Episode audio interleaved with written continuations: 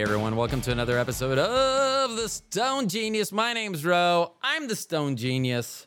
You know me, I'm often stoned. I'm always a genius. I'm excited tonight because we have a returning guest. Uh, they are a stoner comedian, comedian stoner. Don't know which goes first, which goes last. They're based out of New York City. Welcome back to the program, Shawn Wickens. How are you doing? Great. Cool. So how have I'm, things uh, have things been going since the last time we talked to you? oh, uh, I'd say pretty smooth. I, I did we last speak in January? Yes. when we, yeah. Um, I'd say things have been going pretty smooth, airing on even like kind of great. That's good. So let's do nothing to jinx that tonight then. All right, good. Yeah. Um, Yeah. So so here's the Yeah. thing for the audience. So when I reached out to Shawn to return to the show, he said yes, and he said that he had some some takes on some topics. Here's the thing: I don't know what the takes are. I don't know what the topics are. So we're all going to learn this together. So what did you want to talk about? well, um, in some ways, Please say much. Bud Light. Please say Bud Light. um, I'm drinking a LaCroix at the moment. Ugh. Um, I um, no, there's almost too much to say, in that um, you know, I think the the older I get, and maybe the more wiser I get, I'm realizing that it's so difficult to communicate with people that sometimes people may just err on saying what's comfortable rather than something that's provocative or out Right. there because um it's not fun to like stun s- pe- s- people you know what i mean See, and I'm the exact. I love Yeah. to do that. I Hmm. love to throw some bomb in there and just walk away and watch things happen. oh well you can't do that as easily when you're on stage No. And Now, has way has off that is through changed? Has that changed for you? Like, I mean, does uh, have did you ever feel not invincible, did untouchable while on stage in, in your career? um Or did, was that always in the back of your mind? Because we've discussed, I've tried doing stand up a couple times at open mic Oh, night, and that is literally, I know it's three minutes, but not once did it cross through my mind someone could come up and punch me. Yeah. Um have I felt invincible? Yes, but it's only been like short moments. It's not been like long stretches of time or like a whole night I've been on stage, Right. but it's been moments when I have um done something that I think is so incredible that even I can't believe it. And um a lot of times it's just like saving a show. If a show is going bad or you're you're starting to bomb and people are turning on you and then you somehow um land the triple Salchow, you Right. know. Um So people aren't going to understand that Rodney Dangerfield back to school reference unless they're at least 50 years old. oh, um I you know, that's such a dad movie. Uh I, I'm sure more people have seen that You than think- we realize. Yeah. I don't think I ever watched it with my our children, but I still Uh, have time.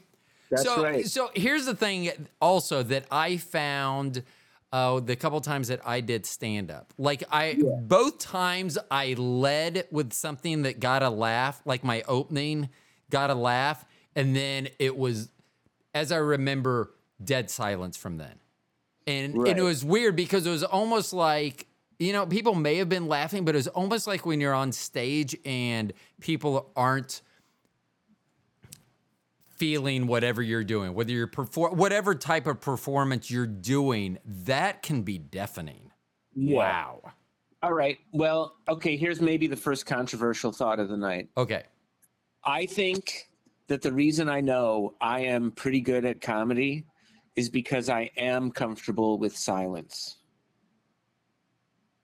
yeah I I mean that is good. I mean that Yeah. that's that's great because I in sales it's good. I used to always say Right. the first person to talk loses because you because people would get uncomfortable.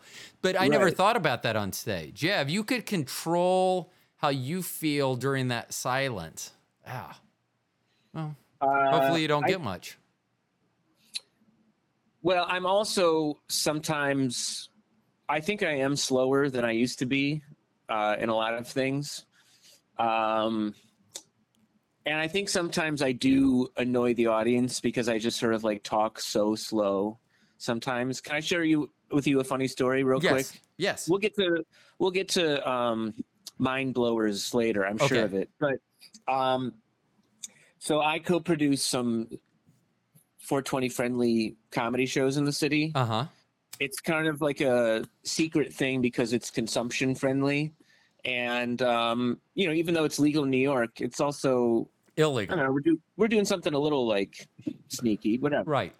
but we're also the shows are a blast everyone's um, having so much fun anyway i w- was at a show recently and i got so stoned and the host we hired a host friend a comedian to host. I was like just doing minutes on it. And anyway i got so stoned and the host got so stoned the host left the show in the middle of the show. And I was so stoned, I didn't know what to do. So I walked up on stage in the middle of a comedian's act. And warned everybody that the show is off the rails because the host is not here. There's nobody hosting the show. And it was a weird it was a weird move to have to pull during somebody's set, but it was unprecedented to me because the host I've never been to a show where the host left. So did they leave because they were so stoned and they just assumed they were done, finished with other uh, whatever work they had, or was it? No, they knew they had more work. They he they. It's a friend of mine named Pip Smith. I hope he's fine with the the publicity. Um, he came up to me and said, "I'm so stoned. I don't know what to do. I have to leave right now. Good luck." um, and so that was an uncomfortable silence because I really did not know what I was doing. Right. Um, but that's How the are you- scary thing. How are you yeah. with hecklers? See, that's my thing. I Oh, see, sure. and, and, and we talked about this before. I think I'm probably more geared toward improv. I like to be reactive to people. Um, Right. But that's the because I, I was scared. I because I think I even asked my wife. I go, "Do you think they heckle anyone in a three minute like open mic night?" And my wife just looks at me and she goes, "Well, if you're bad enough, yes." I was like, "Oh Right. wow, here's where I am with hecklers. I I um I straddle the fence. I am great with hecklers I do not know. I am horrible with hecklers that I know. really?" Like if I have a friend or family in the audience and they like say something during the show, I'm it completely throws me. I've had friends even like try to give me a compliment while I'm on stage, Right. but they do it in the middle of me going from setup to punchline and it completely ruins the flow Right. and I immediately get upset because it's like, what are you doing? It, like sometimes it's, it's it's even other comedians. It's like, whoa, like you know that this screws things up. Like Yeah. it doesn't matter if it's somebody who doesn't know, but it's like you know. Um, so because it is a performance and like a performance i I mean you have something that you're going with that works and so like you say it's a flow and like the the best comedians that you see it sounds like they're just talking to you like they're they're telling Oh, you sure. stories that they just i just thought of this story and i'm just now telling you about it instead Yeah. of something that is it, it's gonna you know happen at this point in the show and uh, so I, I think that sometimes people forget about that flow thing Sure. Here's the here's another thing I'll say about comedy. I don't know if this is going to be controversial. It might be, but I think when comedians tell like emerging uh, rookie comedians to get out there and practice, right. They're not telling you to practice how to tell your jokes. They're telling you to practice to how to be on stage. yeah. And and a lot of times i hear comedians say oh i'm working on telling it this way. And i'm always just like no just go up there and tell it. Like and if it bombs just get comfortable feeling the audience not liking you because it doesn't matter So okay, so I'll go. This isn't a controversial take, although people, some people, some people don't like it if you talk about like church. Like that was one thing that are always funny. I, I Oh, grew up. I'm, yeah. I'm a Christian. I used to run our, our church golf league. Uh, I mean, there were 80 players in it, and people were just amazed that I would I'd, I'd be like, "Fuck that! God damn Yeah. that motherfucking ball!" And they're like, "Really?" And I'm like, "You know what? I me personally, I, I I'm gonna I say that. I agree with you because why can't we talk about church outside of church? It sounds weird. Yeah. And Like- if you ever say anything negatively about it, it used well, it used to be my wife would move away from me because she literally thought I was going to be struck by lightning. And I've come Oh, to the wow. point where now, as I grew up a Christian, I do believe in a heaven, hell, blah, blah, but I'm not Yeah. so stuck on that whole thing and I don't have any traditional beliefs to that. But I, Sure. I've always said that, you know, I don't think that either one of them wants me to die because neither one wants me. Instead of saying, oh, I really want him in heaven, no, he'd be great in hell, both of them are like, hey, he seems like he's going to be r- high maintenance. Wherever Yeah, I, I I, so Why, why can't heaven and hell just take a break from I don't know killing people or Yeah. taking dead people? Like, yeah, give us a break a little. Oh my gosh. Um, I just, but uh, I, I forgot where I was going about people with church, but eh, well, doesn't matter. That, that's part of being a stoner and forgetting that your Oh, flow. I guess so. Uh, I mean, I'm really less in the sort of mindset of there's things that you just shouldn't talk about or can't talk about. I think that anything can be talked about. It's just sort of the way that it's talked about. yeah.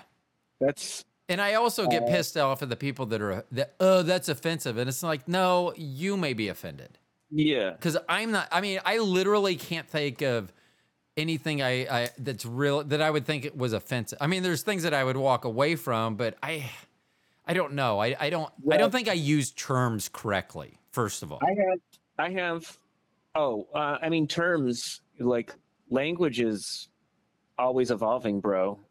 Well, no, I Like, so I was having some heart right issues.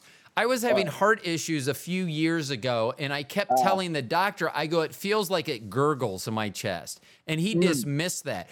And then later he goes, Well, does it does do you ever feel like a flutter?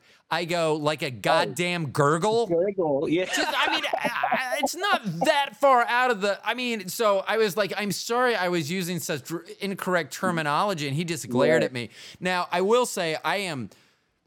Doctors do not like this, but it is a very true statement that I make, and I, I I'm not afraid of saying it in front of them because here's my thing: if you don't fall into the category, you don't fall into the category. You shouldn't be upset. But 50% of all doctors graduate in the bottom half of their class. Yeah, that you're just uh, quoting math. Yeah, and so many people think because it's a doctor, oh, you can't say anything negatively about them because they're a great. They went to med school, Right. so that just means they're really good at the anatomy. They don't get grossed out by blood, and they can study. Yeah. None of those three right. things that I'm good at. Um, you should just pick at doctors' offices with that. Uh, you know. Well, so it's funny. So at being a card carrying genius, I can I I can Yes. generally pinpoint someone's IQ fairly closely on how I can Wow. communicate with them or how they Wow. communicate with others. And I have a hand sir. you're the what? test. what? You're the new. You're the new test. Go talk to this guy. All right. Uh, he said you were about a 130. well, no. So I've I'd always said so. I'm a 136, which is barely in j- top two percent is con- considered, which is 132 and above. So I Oh, okay. barely skate in, and every once in a while I'll have someone from the High IQ Society on the podcast, and Yeah. you can t- like I had one guy that's a 143, and you would have thought we were night and day. I mean, Oh, because wow. I also don't talk like I talk more just like we're having a conversation as opposed to using these big I, I- feel like I'm I'm always translating to the common man. I feel like Yeah, on yeah. my conversations. But you know, I will my our our youngest child, I've always said is is the only person that I'm around daily that's smarter than I am. And I always said she was a 141 or a 142 and she came in at a 141. And here's another thing that I, I think yeah. is funny that people think is controversial because we have two children, and uh, they people will get upset with me when I talk about one of them being a genius and one of them not being a genius. well, And I I'm mean, like, who would know better but a parent? Who would know Yeah. better? and, and it's and it's funny because the one that's not a genius, she's getting her PhD in psychology. So it's Oh, yeah. she's not dumb. She li- it's Sure. just different the way that Genius. uh, It's funny. So today at work in my regular She's job, less- she's, less smart, but she works harder or Right. something. Who knows? Yeah. So at my Regular job. today in the retail sector, someone was trying to do it was just a, a subtraction problem, but it, it was uh forty. It was in the thousand dollar rate. It was uh, it was like uh, I don't remember the exact totals, but anyway. I heard him say it. Someone pulled out a calculator and they go this minus this, and I spit out the number in literally like four seconds. And you can Yeah. count that one, two. It is long for and Yeah. and then he gives the answer, and it's the same answer. And always people are like, "What he said," like they dismiss it, and I'm Ah. like, and that kind of pisses me off. Well, I think sometimes people um, are offended by displays of talent. Yes, yeah, Um, and I don't know. Here's the it. It leads into what I'm going to say about comedy real quick. I think I do know how to save it because I don't know. People are mad about it at the moment e- on each side. I know comedians who are mad, Right. and I always and I try to remind them. Well, you know, comedy is hard.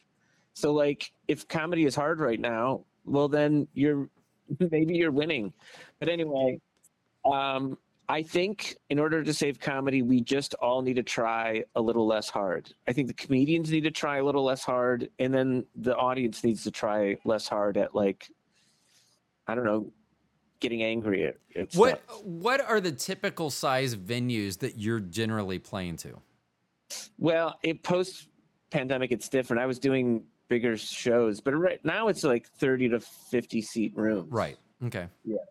Um, So do you ever do you ever try out material like at an open mic night or stuff or as an established comedian can you just show up somewhere get on stage and try try some new bits I'm I prefer trying stuff out in a real world scenario. I I I prefer going to war with new material. I don't I- Really? I, don't like I don't like trying it out at open mics. I don't go that often anymore. It's more fun and to be scared in front of the audience. I yeah don't like fear Going, I don't like going up there cocky a lot of times. Um, and fear is a driving factor i mean i think that almost every decision is ma- based on fear like Right. I mean even if it's if it if it's a rational fear even if it's something oh i don't want to move because of this or that i don't want to take Yeah, this yeah. job i mean it always comes down instead of I, I don't know. Maybe I'm more negative than I think I am instead of going, oh, No, well, I I need to be positive and think of that. no, no, no. I think, I think fear drives us much more than we really think it does, and it's. Um, I think it's. I think I have having gone from amateur stoner to pro stoner. I think if I'm being being honest, I think. Um, man, I might have been scared all the time for a lot of my adult life. When I think back on like things that I didn't do or or, or did wrong, or it's like everything was probably motivated by fear on some, you know, life is a spectrum. And you know, Um, so a lot of my fear was fear that others instilled in me. Like my dad was a pharmacist. My parents, oh, they sure. we grew up in the church and everything, so they were. It was funny, you know, because they're very anti-drug unless there's a prescription written. Then the Adderall Yeah. your ass off if you want. So, um, you know, I just it was just really weird me growing up because I did. So I'm 55 now. I didn't try Uh-huh. pot until I was 47. you didn't get a what? I didn't try pot, marijuana Oh. until I was 47. So we went to Okay. Colorado. So Cool. it uh so in a lot of that and I will still the story you can tell it's it's true because it's the same every time. I Yeah. when it, the first time I tried it, we were in Colorado. An hour after I tried it, because I thought I was going to turn into Cheech and Chong, because Yeah. I grew up during the '80s and you know the early '80s, late '70s when Cheech and Chong Up in Smoke were out. You know, they would smoke a lit and then oh my god they were they couldn't you know you couldn't it, was crazy. That but that's what Well, i thought. So that was my I'm gonna- fear. I'm, gonna I'm gonna inter- interrupt real Yeah. quick because I think possibly this was the perfect age for you to start smoking because your um, neurons may have just sort of really gotten taught and from a life of i don't know whatever patterns you were living in Right. and then when you smoked at 47 they were ready to sort of like really stretch in different uh, ways because they were sort of like is that making sense at yeah. all Yeah. I can't- It does. yeah, yeah. Yeah, and it, it was weird because I told my wife after like an hour afterwards, she goes, "So how are you feeling?" I go, "Fine, I don't feel anything." And then I Mm-hmm. literally, as soon as those words came out of my mouth, I started wiggling my fingers, and I was like, "I don't, I don't have any pain in my hands because I have arthritis." And I was like, Yeah. "I feel amazing." And my wife, so my arthritis was so bad, I'd have swelling in my fingers and thumbs. And so within a couple days, she saw that the the uh, the swelling actually reduce. Mm. And so even though she still doesn't uh independent independent verification yes, and because that she is still uh, she's not anti-cannabis, but she doesn't partake. She doesn't like uh she doesn't like edibles because she doesn't know the effects and when they're going to hit and she doesn't like smoking, she doesn't like the feel, and that's fine, but she is a very big proponent for uh, at least medical marijuana, and she knows there's not a ton of difference between the two. But Sure. because of what she's seen, because like when I told my parents, when I finally told my parents who were in their well into their 80s at this point, my dad was well Yeah. into his 80s. You know, they were like, "No, uh, you're you're just saying that so you can do drugs." And as soon as my wife says, Bobby's like, "No, it's true. I've said the swelling went down. He he can his dexterity." And they're like, "Oh, really? You should keep doing." And I this is how old my parents are. Once they found out that marijuana worked for me, they decided to go to Facebook to see if anyone could get me marijuana, even though it was illegal in the states where they were living. well i mean they they heard that independent verification from your your missus so they uh they believed it I know. Um, i have okay i have a thought about consumption and so forth Yes. because we we even though it's legal here now in new york state we're still talking about i hear people s- still talk about stigma Right. and which is true. And I, I thought of a way to stave that off a little bit or, or adjust around it. I think, and it's that well, in order to for the stigma to lessen, we do need more people to try it. Yeah. So here's that wouldn't help. So, but I now I here's I I have a reason that people will want to try it. I think. Um, but it. and what's think that it- reason? I think well, no, it'll it'll take some adjustment from the people who already do it because Right. there's so much. Um, there's a lot of weed events here in New York, and it's all about kind of crazy consumption. It's just like let's step step into a, a huge tube and smoke a bunch of weed at once Right. to like prove how much we you know how much we can handle and i think part of that is getting driven by there's currently a surplus of cannabis in new york there's too much of it really? and so that's what people are saying and not enough people are buying it so it's there it's a panic mode to sort of like put out there expressions of hey try a lot because we why do we want you to try a lot well because we need to sell a lot right. because we have too much. But if we got more people to try just a little bit, and the way to do that is to not display us being wild and crazy and doing a lot. It's showing examples of doing a little, and then like, wow, this helps me because I don't know, I'm stoned right now and I feel pretty incredible. Yeah.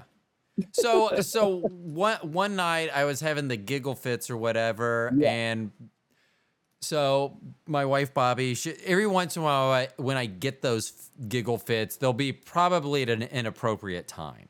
Okay. And so that that will annoy her sometimes. And I'm like, but I just want you to, and I've told her this. I go, you, I want you to understand that I am la- Yeah. I am physically laughing at whatever right now so hard I'm crying. Mm. I go, wouldn't you like to feel like that? Like almost on demand if you could. I mean, and, and Oh, I, yeah. I don't do that quite as often anymore. And that's the other thing is, so I'm going to touch on two things. First of all, most people don't know if I'm stoned or not. That's so, fine. and it's funny because I am very upfront. I will tell. I am an open book. You ask me anything, I will give you an answer, whether you really wanted that answer or not. And so, well, people go, well, how could we tell if you're stoned? I go, well, Right. Because I, like to drive. I like to be in control. I go, well, ask me to drive, and they go, what do you mean? I go, well, I won't drive within two hours, and I only do flower. I only smoke. I go, I Uh-huh. won't drive within two hours of smoking. Right. And I, so, like, if someone goes, if they think that, hey, can we go across? The, can you drive me across the street? I need to pick something up. If I'm like, hey, how about we go in an hour? You know that I'm stoned. But you, Hmm. but physically, it doesn't come off. But I wanted to change this because I did want to t- touch on this topic. Uh, Okay. and as a stoner, you may have some input. So the name of my show is The Stoned Genius. That's correct. First of all, it's about me. Cue, cue the applause. Oh yeah. You got it. You got Oh. it. Or actually, I need to do the. No, dang it! Where did it go? Oh, Because I'm a genius. That's the one. That's my favorite line of any movie because What is I'm a it? genius. Because I'm a genius. from uh, Armageddon. Um, but so th- the name is about me, not about my guest. yeah, And I know I, that. I get fucking feedback all the time about people that won't be on my show because they go, "Well, I can't, I, I can't be on this, uh, I can't be on the, your show because it has the word stoned in it."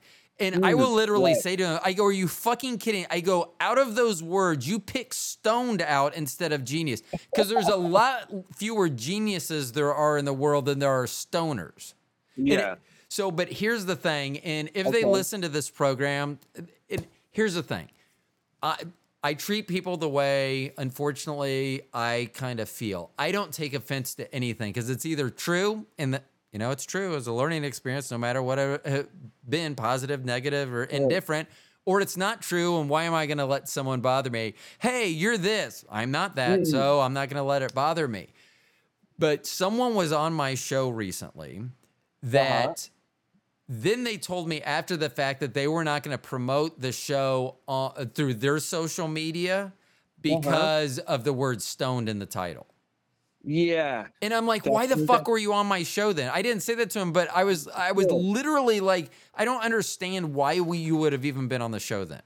Right. If you're not going to tell anyone or you just want uh, I, so uh, my audience is okay to understand that you were on my show because they're Yeah. used to but uh, and it just I'm like people don't give a shit. I mean uh, Right. but Here's, my, here's a recent um, positive review of cannabis and weed that, and getting being stoned that I came up with recently. uh-huh.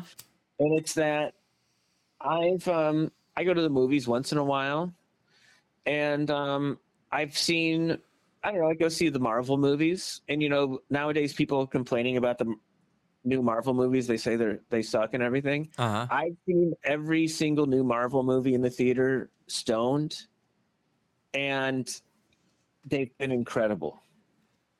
Yeah. Man, I can't Like- even remember. Actually, Top Gun was the last movie, and that I think Mm. that's the only movie pa- post-pandemic I've been to in a theater. Oh, okay. And I feel Um, bad. So another guest yeah. on the show, Tim uh, You do, stuff, you do stuff at home. That's fine. It's not like you're not doing anything. Yeah, but so the the thing is that uh, when I was talking to Tim, who's a movie producer, that he says you need to go out, and a lot of times I talk about I like to dress up, I like to wear suits, but it Okay. ti- it takes effort, and people will like like sometimes people are like, "Why are you dressed up today?" And I'm like, "Oh, I went to lunch with my mom," and they're like, "And like there should be something else," instead. but it just takes Right. effort to do that, and you know what? It makes me up- stand out. Yeah. Do you dress up when you fly? Do you like wear suits for planes? Yeah, I do because Uh-huh. I got foobarred once when I used to travel for work. I Mm. got just fucked in the ass by by not. Ha- I I wore comfortable Jeez. stuff on Sunday. I never have described anything that's happened to me like that Yeah. ever. yeah. And by and, and probably by a, I've never been uh, uh, never been fucked in the ass. I've used my prostate massager before, but Okay. that I mean that was like an entry level one. I mean that was like that that I don't think that was a big. Hopefully, that, I, now that I'm saying that out loud, Do your thing. may- Uh, okay. You you were you were at an airport. yeah. So anyway, they lost my luggage.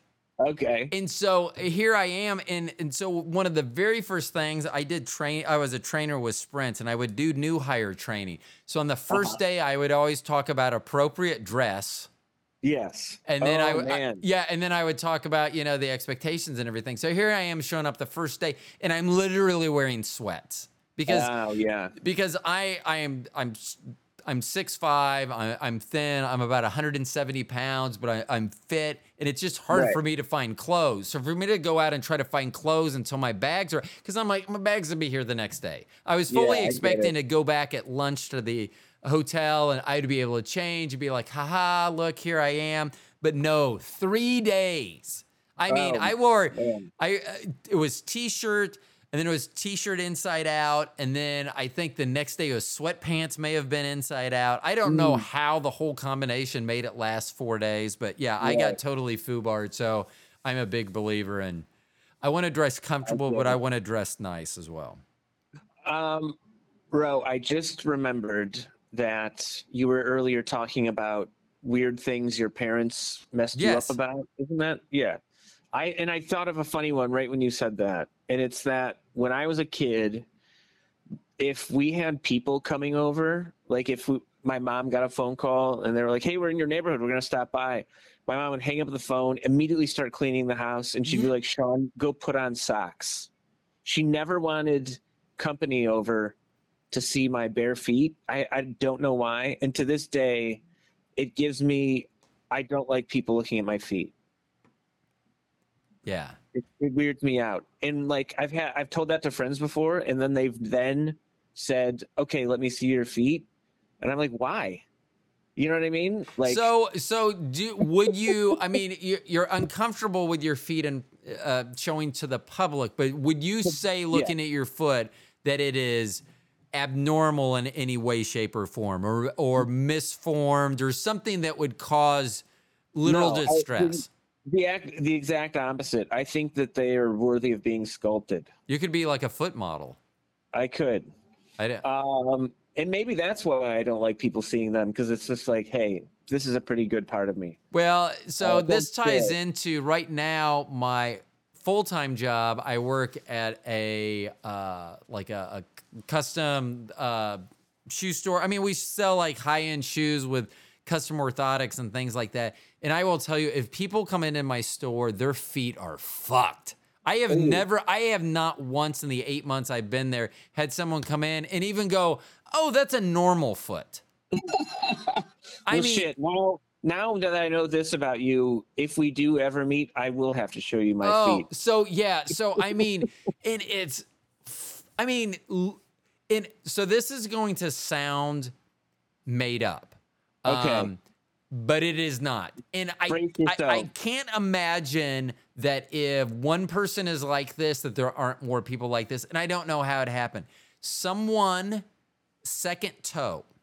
mm-hmm So it was their left foot, so their second toe ne- nearest their big toe. Their great Yeah. toe is we. So you can tell if someone's in the industry because it's a great toe, not the big toe. So just Okay. that. So if you ever want to impress right. someone, yeah, like if you meet like I don't know the. Uh, the hottest uh, podiatrist ever, and she's like, uh, and you're like, oh, well, my great toe, and she'd be like, really, great toe.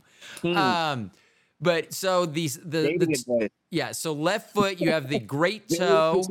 Maybe you should do very specific dating advice. That's that could be a good. Um, Oh, not this dating Okay, advice. okay, Because so, Yeah. and and God, now that you said that, there's probably someone, and I hope they don't listen to this show. But there's right. there's probably someone on the planet that I will say this, and they will like, they're something in their groinular area will move. But so the, the you have the great toe, and then to the left of it, that second toe was not re- it was there, but it wasn't. What it did was it tucked itself under the other toes, and oh, came Oh, out wow. came out on the other side of the pinky toe. Jeez, that's weird. Oh my no no no no no! What's I mean because you're not. So like if someone describes two girls in a cup, it's Yeah. different than if you see the video two girls in a cup. And Sure. I'm telling you that when I describe this, this is me describing two girls in a cup. If you saw this, Oh wow. yes. I mean, Hmm. and and it's it's just and here's the thing also is that in this Maybe ind- they survived a very sort of minor but uh, horrible car crash in just like one area of the car. Uh, mm, no, no, know. because it's dozens a day. When I Oh, when I went there, I was like, how am I gonna sell enough shoes? Right. And uh, it's it's amazing.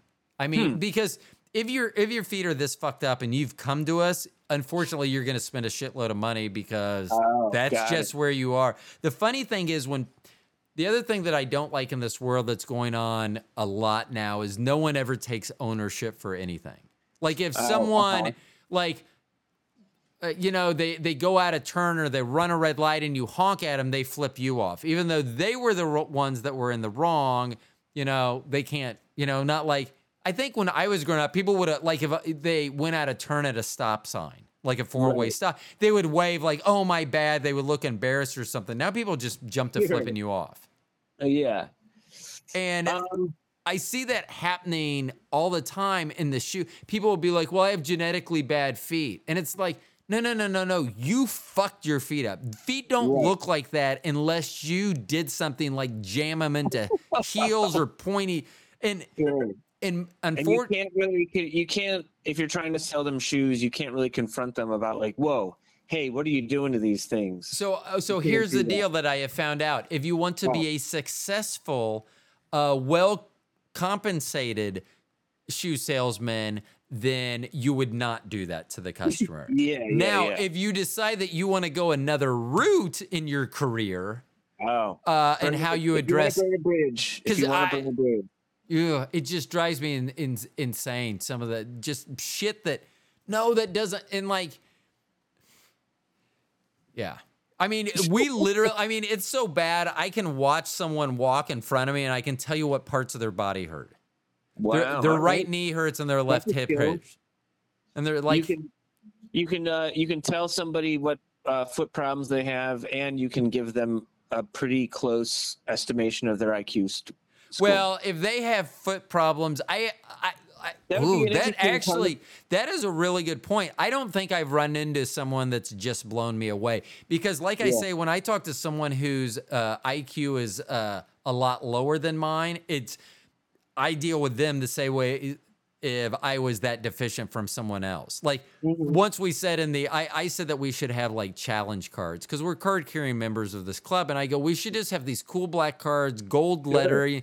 Like it just says our name on one side, on the other in big numbers, it just has our IQ. So that you can just stop any conversation by pulling that out. And I can be like, you know, they're like a 120 and I pull out my 136 and someone said, well, how about if someone pulls out a 160 on you? And I go, I don't get into conversations with someone that's a 160 because I would look just as fucking stupid to them as a lot of people do to me. Mm. But I'm aware of that. And that's the unfortunate thing is some of the people I deal with, they are not aware. I mean, I just, oh God, it fucking drives me insane when someone has a blank look on their face. like, I mean, you, Um, like, and, and I'm not talking about in all uh, times, but if I ask you a basic question, you- Right. like if you just walked in from outdoors and I say, wow, what's the weather out like right now? And you literally look at me like I'm speaking some foreign language, that drives me insane. oh, sure. Because Huh. I might do that by accident because I feel like sometimes I'm always in mid thought on something. So when somebody asks me a question, I have to stop what I'm thinking about and then think about what they want me to think about. And it's sort of, but I think sometimes it takes a while to shift gears. I think there may be a difference there because, Oh. like, because I think I would be able to see that your gears are turning. That at least Mm. you're. I'm thinking about because I. I mean, I still That wear. might a- be a good way to go through all of life. Yeah. Just always think, uh, just always have a look on your face that, like, wow, he's really thinking about something. That might be a good, like, That's actually maybe- an episode of Seinfeld where Oh, George of says if you just always look frustrated, that you'll Ah. look busy, and he's like, oh, oh my heck. And they're like, yeah, you do look busy. So, but That sounds horrible. That sounds like torturing yourself. I I tell this joke on stage once in a while that I have started practicing having like mind-blowing epiphanies. uh huh. Like sometimes I'll just be sitting at home and I'll go, "Whoa. Oh, wow. But you're I not think that- actually having an epiphany. but I'm not actually doing it. I think it's good to practice doing it because the your the the brain will trick your body. Maybe the physical sensation will trick your brain into having future like mind blowing thoughts. You know what? I think you're onto something because my wife does that in the bedroom. Figured that needed both those buttons there. So, um, my wife does point out. She goes. It, she goes. It explains a lot when you're trying to do your soundboard and how you hit the wrong button so much. She goes. That just explains a lot in the bedroom. I'm like, well, we Your have fingers- grown kids. Your fingers are too big. Yes, yes, that's what we're going with. Yeah. Oh my gosh. Yeah, no, I work with someone and they and, and- this is unfortunate, but like in a post-apocalyptic world, they would not be anywhere. I would run from them Oh, because sure. because the, just uh, because they would be such a total liability in any aspect. Mm, You know, was that a bear? yeah. I need an answer really when a question like was that a bear? You That know what, yeah, you know what character I think a lot about from film? In the movie Die Hard, the yuppie character that sort of like yes. tells the like I think about that guy a lot. Um Ellis was I was as I think Yeah, I think that was his Yeah. name.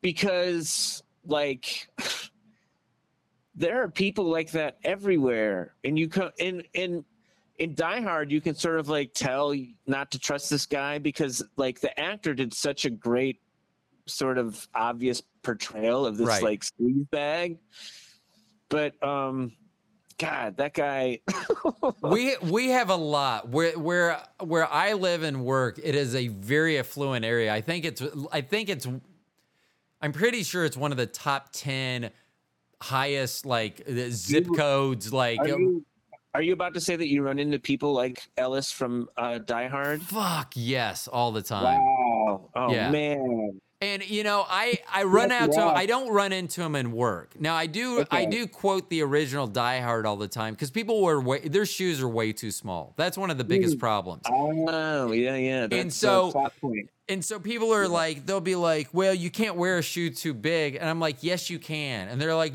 and they want to argue. And I go, did you ever see the original Die Hard? And they're like, yeah. And I go, do you remember what happened after he killed all the uh, terrorists and why he ran around barefoot? They're like, no. And I was like, because all of their feet were too small. I go, a Yeah. shoe is too small, you shouldn't wear it. A shoe is too big, you can clomp around in it Yeah, but right. so we get a lot of attitude but but oh Mm. my gosh we have a a super amount of douchebaggery going on in the general vicinity of where I live. And how I do we cure? How do we cure that? That's what's really ailing the world. It's douchebaggeriness. well, so I I'm around it, but I can so because of my presence, Yeah. uh, my my height and build and everything, I oh, there's not a lot. You bring out a fight or flight uh, reflex in people, perhaps. Uh, generally, it's just I forget at six five. Like I will bend down to someone like who's five eight. Did you And- just give yourself an inch? I could. I swear to God, like 20 minutes ago, you said you were six four. No, I'm six five. Okay. Yeah, All right. no. sorry. And I always say so. No, six five is literally the best height. I would never big. like. I wouldn't give up. I had some guy came in and he literally couldn't have been over five two, and he's like, "Wish you could give me uh, some of your height." And I go, "No, this is the perfect height." yeah. I go when it's when it's taller, I start having trouble fitting in cars. I can't fit in beds anymore. Things like Mm. Yeah. that. I go when it's smaller. Who wants? To, no one's ever said I want to be one inch smaller. Let me ask this: uh, as a tall guy, do people ask for your help in like Yes, all the time. Situations? Yeah. Like Or- what kind of stuff? Well, like right now, so in the shoe industry, so we have boxes and they're they're stacked tall, and Yeah. everyone else is having to pull out a ladder. Well, a box I should be able to comfortably reach up and put it eight feet. Oh, so, got it. That's So not really an emergency. So like, no, can you lift the car off of this person? No, light bulbs Yeah. and stuff. But it's funny because I always. I always talk about uh, listening to people or watching people because they will tell you exactly what they are. But I kind of forgot that in the reverse of that, I would get to when I was uh, the Nikon rep at Best Buy for many years. On my days off, I would come back, and a lot of times I'd hear, "Oh, this customer came in and they did this and that," especially during the pandemic and after the pandemic. And I was mm-hmm. always like, "Why doesn't that ever happen when I was when I'm there?" Because I would make sure that it was taken care of. Yeah, yeah. And then I started thinking the only common denominator is I'm not there when this is happening. And I'm the only one that would step forward. And I was the only one. I think we may have had a couple people over six foot, but maybe six one, six two, and no one. And I just, I, I, I don't know. I, I don't shy away. There was there was one time where a guy actually started getting into it, and it was funny because he realized he needed to shut up because I started taking my watch off, put it in my pocket, and I started taking my glasses off to hand to someone uh huh. because he's Oh. about to get his ass beat. Because I think he said one of those like you don't know who uh, uh, you're talking to or something like that. Oh shit. And I'm like, well, uh, we're about to find out because I'm a, Yeah. I'm a big hockey fan, so I do think that hockey rules apply. you you look at one another. If you think you're going to square off, you drop the gloves, you go Sure. at it, and then Yeah. things are are probably better on the other side. I mean, right, right. because and that's what happens in hockey. It's, are you a hockey fan at all? I, to be honest, I wish I liked hockey more. I So- do enjoy it whenever I I do see it, but I never um, feel the impulse to like watch hockey. So uh, when they get into a scrum, you'll Yeah. like two people will go at it, and someone will be kind of Oh, yeah. standing on the I've periphery. I've definitely seen hockey fights. Yeah, so you know, someone will come up and grab someone's shirt, and it's like they're going to turn around and fight, and then they turn around and look at who it is or how big they are, and they reassess. Yeah, and so yeah. it's like, or like star players. A lot of times, people may try to pick fights with them, and I remember this one guy dropped the gloves, and Alex uh, Ovechkin of the Capitals like looked at the guy like. You're a third stringer, and I'm a, I'm one of the top players in the league, and you're I'm not going to fight you. I'm not going to hurt my Yeah. hand. And it, so, you know, you take all that stuff into account because that is one thing that I take into account. Like one of the first inventories I make of people is I'll look Yeah. at like their facial features and their hands, uh, if it's a man, to see Yeah. whether it looks like they've ever been in a scrap. Look at their ears, look at their knuckles, look, uh, ha- Ah. have they manicured themselves? Because it will allow you to know where that line in the sand is. Because. One of my friends, Angel, if you look at his his knuckles, you can tell that he likes to brawl. There is Ah. nothing about his hands that says, I'm not going to beat the living shit out of you. Right, right. And see, that's one of those guys that, yeah, Angel, whatever you say. And everyone be like, but you're the genius. I'd be like, yes, but whatever Angel says goes. Has has Angel ever been on this on the show? He hasn't. does no. Angel, does Angel listen? Yeah. Uh, I don't know if Angel listens or not, honestly. All right. Well, So he was a, a, you'll, a hear, you'll you'll hear if he heard about the shout out. Yeah. Yeah. Yeah. And I'm very, I'm, I mean, but that's the thing. I will take all that into account. I mean, if, like, if people really know me with my arthritis and bad hands, the last thing I would ever do is punch someone. Yeah. And so, like, if people knew that ammunition, they may be more aggressive in the way they treat me. But I think it's funny that I, I will take that inventory immediately. Like, h- where's this line? Like, do I think this person would scrap with me? No. Okay, this line, I, I'm going to say a lot more objectionable things because Wow, I am. you're, you're you're constantly playing hockey Oh, yeah. nonstop. Oh yeah. Yeah. life is hockey to me. Yeah, Mm.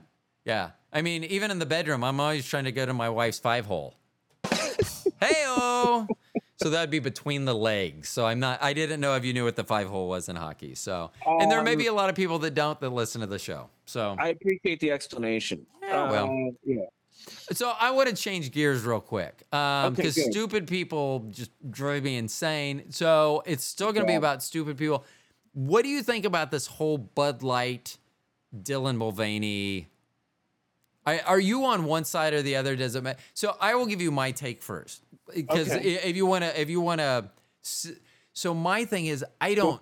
I don't give a shit. I, I don't drink beer. Uh, I've never drank beer. Uh, I did think there was funny. There was a meme afterwards that said like, well, if you drink Bud Light, you're kind of gay already because they were just, you know, and so, but I can't understand. But I did run into someone that I knew that said that they were not drinking Budweiser products They were anymore. They were going on a boycott. Yes. And I'm like, are you fucking kidding me? Because here's the deal. And so they'll know if they listen to the show. And I'm not being I'm not trying to be mean, but they do have nine cars from one manufacturer. Okay. Okay, nine, and They- I'm not. That's not hyperbole. They literally have nine. So Right. let's just say that on conservative size, that's a half a million dollars. Sure. I'm going to say if that car company did something, you would not get rid of your cars. You would not stop driving because some of them are Right. classic automobiles, and I know that you're not, or maybe you would. H- Yeah. how do you feel about it? Because I that just drives me insane. That This is pe- my take. And I think it's maybe a genius one. I don't know. You'll let me know. But I think we should not be getting mad about what corporations, uh, who who corporations pick as their spokespeople. We should be thinking about how they treat their workers. yes. Did you know that? Did you, Ro? Did you hear this story about um, these slaughterhouses that were employing children? No, but it wouldn't Yeah. surprise me. some slaughterhouses, some meat meat uh, factories in the U.S., several states, they were employing kids that were like ten, to, like eleven to seventeen years old Yeah, to work third shift. That's insane. it is. I mean, like- well, yeah. I can't even believe it.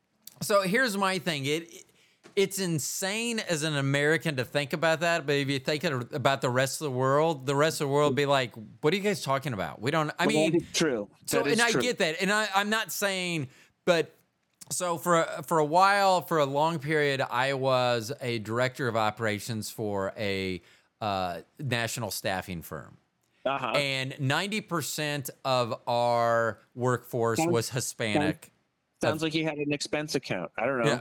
Yeah. Uh, and then, but title, right? Yeah. And then Okay. as uh, of those 90% that were Hispanic, my best guesstimation was probably 70 50 to 75% were illegal.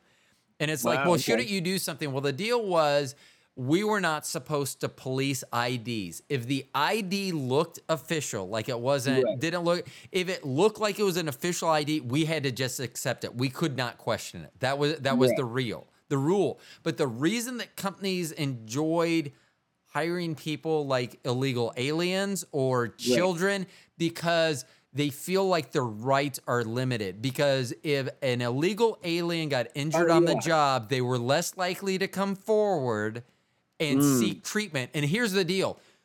Illegal or not illegal you still are protected by your job. Yeah. and, and it's that that type of gross misconduct from companies to to employees. And that's one reason i left um, I, I was with best buy. I had two tenures with them. Uh, the last four years i was just a nikon rep. So i literally only did cameras and nikon. Right. but they they were i felt like they tried to bend over too much for everyone. Um and so i left there to go to a small store. So it's the the two partners in the store one of their wives and then there's four employees. So there's seven of us total that work Right. there and It sounds like a great, easy, manageable number. it is, and it's nice, people. and you can go, Yeah. you can have honest conversations and things like that. Whereas Best Buy, you know, so here's my thing: as a company, I loved Best Buy. They would give you six weeks of uh, mental health leave, paid at 100 percent mental health leave. Wow. Um, after you had been with the company six months, and you could do it. I think you only had to be back 90 days before you could do it again. Wow. Yeah. I'm not sure of the second, but you could do it multiple times within a calendar or fiscal year. Um, and I'm all for that. There are things that you may need leave for, um, Yeah. for whatever Like- reason. But people Life- would life just, weird curveballs at, you. Sometimes, yeah, you need like stability when Yeah. things get weird. Definitely. but I see a lot of people just taking the leave because they thought that they go, well, they're going to pay me for six weeks to be off. oh, right. and that drives me that that's the type of stuff when i'm judging someone's iq because it's their decision making process and if they're Sure. going to lack integrity at that then what else would they lack integrity at and people are like oh we are stereotyping fuck yeah i'm stereotyping that's how the world works i mean Sure. I, I it sounds horrible But that literally is how everyone does everything in life. And uh, for them to say it differently, and you can term it however you want. But there was a line in a George Clooney movie where he, I think it's, uh, I stereotype, it's quicker. Yeah, it is. and not all stereotypes fit. I get that. Sure. I mean, um, and, and I totally understand that.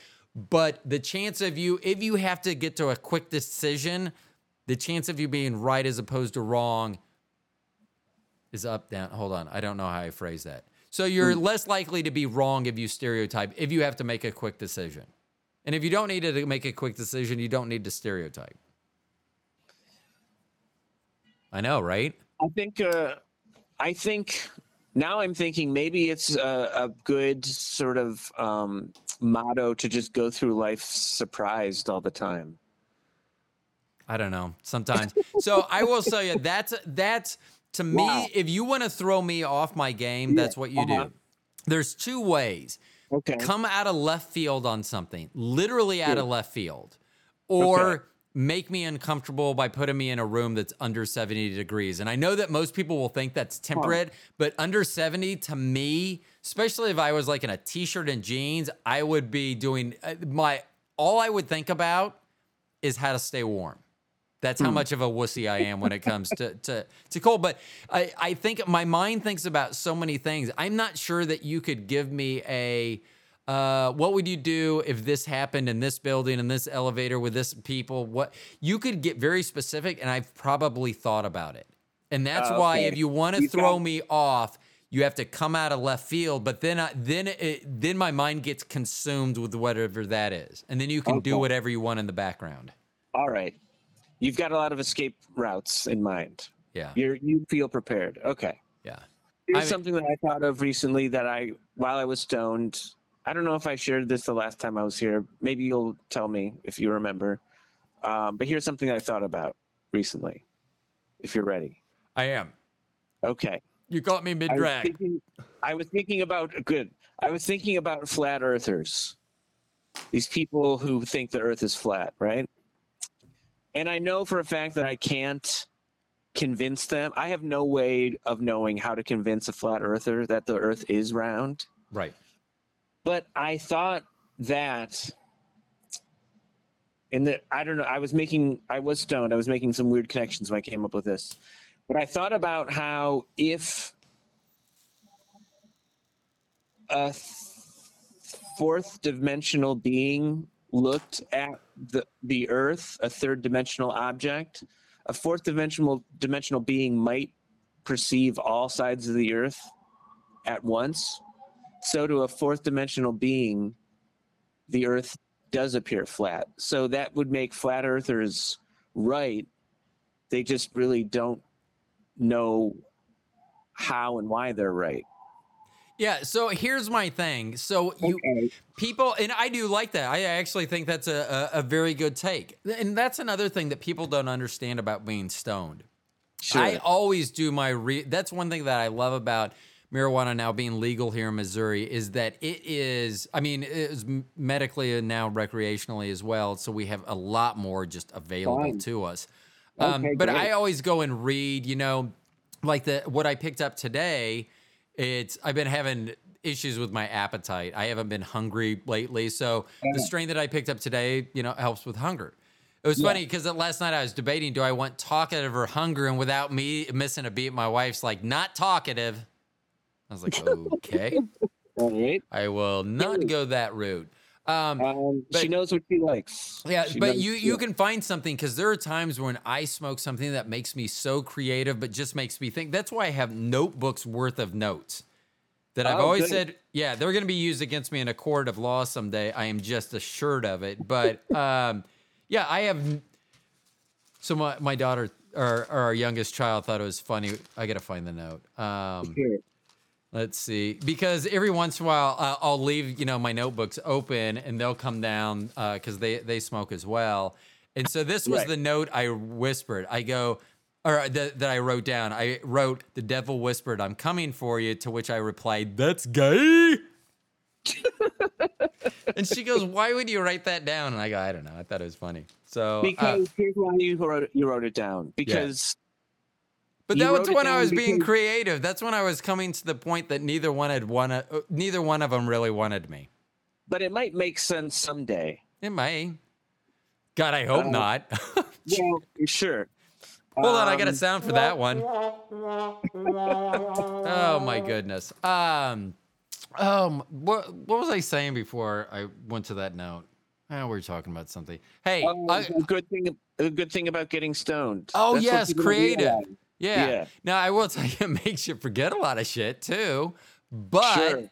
Uh, that's not always a negative. But yeah, I mean, there are times where I feel so super, you know, where I may smoke before I go to bed and forget what I'm smoking, and I'll lay down and literally have to get up and I'll sit down and write notes for two hours.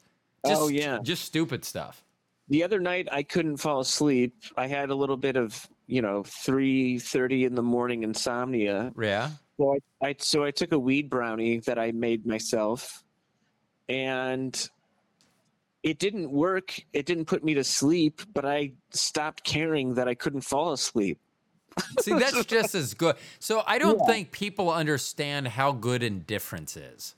Oh, because sure. like when you just become indifferent because unfortunately that's happened with me with my appetite is once i my, Mm-hmm. once my stomach growls and i'm past that i my body just becomes indi- it's like fuck it you didn't feed me when i was hungry i no longer want food and so that's Right. literally why i have to i have to smoke at this point because if I, Mm. the, even on days when i'm smoking there would be times where i'll go two to three days without eating and it's just because i'll forget to eat and i know that sounds just ludicrous, but that's how little my body cares about food. yeah, I think I need to get stoned because people just like me better when I am stoned. And I will say that too. People, I I do this just as much for everyone else as I do it for Right. myself. Yeah. I asked my wife once, I go, should I cut back or stop smoking? She goes, oh no, no, we need you to smoke, and and that's fine. Uh, I because think I'm a pretty chill person as is, but for some reason when I'm stoned, I think people are a little bit like, okay, good. Like, Now, don't I- have to worry about this guy. I will tell you that my wife is not. Um, there are some strains that will uh, uh, uh, be um, uh, amorous. Let's see, arousal. However you want to say it, they'll put you in the mood. I mean, they'll they'll they'll get you ready. And my wife hates that. I mean, I mean, I'm bad enough as it is, I'm sure. But then when it's like, yeah, and don't worry, baby, because I'm gonna last, and she's like, ugh. God. Hold on, It- it- this is this is her response. Yeah. Well, I got to admit, I'm kind of interested in hearing um, a potential podcast that your wife may start. Uh, I'd kind of like to hear what So so we actually have a podcast called The Longest One Night Stand with Bobby and Roe. Oh, okay. So I do we- remember that you. Um, so we're we'll yeah. we'll have to talk about we've really slowed down. So what happened is we just are so busy with everything going on in life and I'm trying to make sure I get at least two episodes of this show out every week. That Oh, we were sure. doing a weekly show and it was just I do so much in notes and everything. It, it was hard to fit it in and Oh, and so yeah. we, we've just gotten to the point where now there's, always something to do. I, Right. If I wasn't doing this, I have like three or four other things that I kind of also should be doing too. would any of them include Pig Latin? Uh, no. Do you know how to speak Pig Latin? Yes. So m- our youngest child, Trinity, and they're Yeah. not. I say young. They're an adult. They're 21. Got it. They think it is hilarious that I can't. I mean, pig. and So here's what I wrote down in my notebook: Pig Latin fucks me up! Exclamation Oh, huh. point. Because Right. I is as much of a genius as I am, and I can do math in my head, and I can do all this other spatial reasoning. I cannot figure out Pig Latin for the life of me. Well, perhaps your subconscious just knows that it's not important. Yes, let's go with that. I'm I'm going to write that down right next to the note. My subconscious knows it's not important. I, I- mean, what do we get out of using it? Well, Like, actually I will I'm going to have to I think if of you, I guess if you're trying to say something and there's like a four year old in the room, but then you can also just, I don't know, text the person that you're Mm. communicating with. Yeah, or you could be me and you just say it. And if the Yeah. parent gets mad, you're like, they're gonna learn it sometime. I finally Right. did that when I gotta go pig Latin. Sorry. Yeah. uh, so our uh, when uh, one of our children said to us once, uh, "Well, I hear worse than that at school every day," and then I was like, "Oh, okay." And they're gonna Yeah. say it later. I, and you know, I try. I think the first, well, I think probably the first thirteen to fifteen years of our oldest child's life, they never even heard me cuss. oh, uh huh. And then for some reason, the spigot was turned back on and it really hasn't stopped. And they, it seems that they feel very comfortable chatting, discussing things using that language with me as well. Well, I see internet research studies saying that smart people cuss more. You know how people post on Facebook these like articles of like researchers show that smart people use dirty words. Have you seen those kinds of things? Well, and I wouldn't put it past that. I always have it's hated the. I thing where people will say, "Oh, curse words." That's just um, that that just shows that uh, you're not very bright, or so. You know, they tie it in Uh-huh. that only people with low intellect, and it's like, no.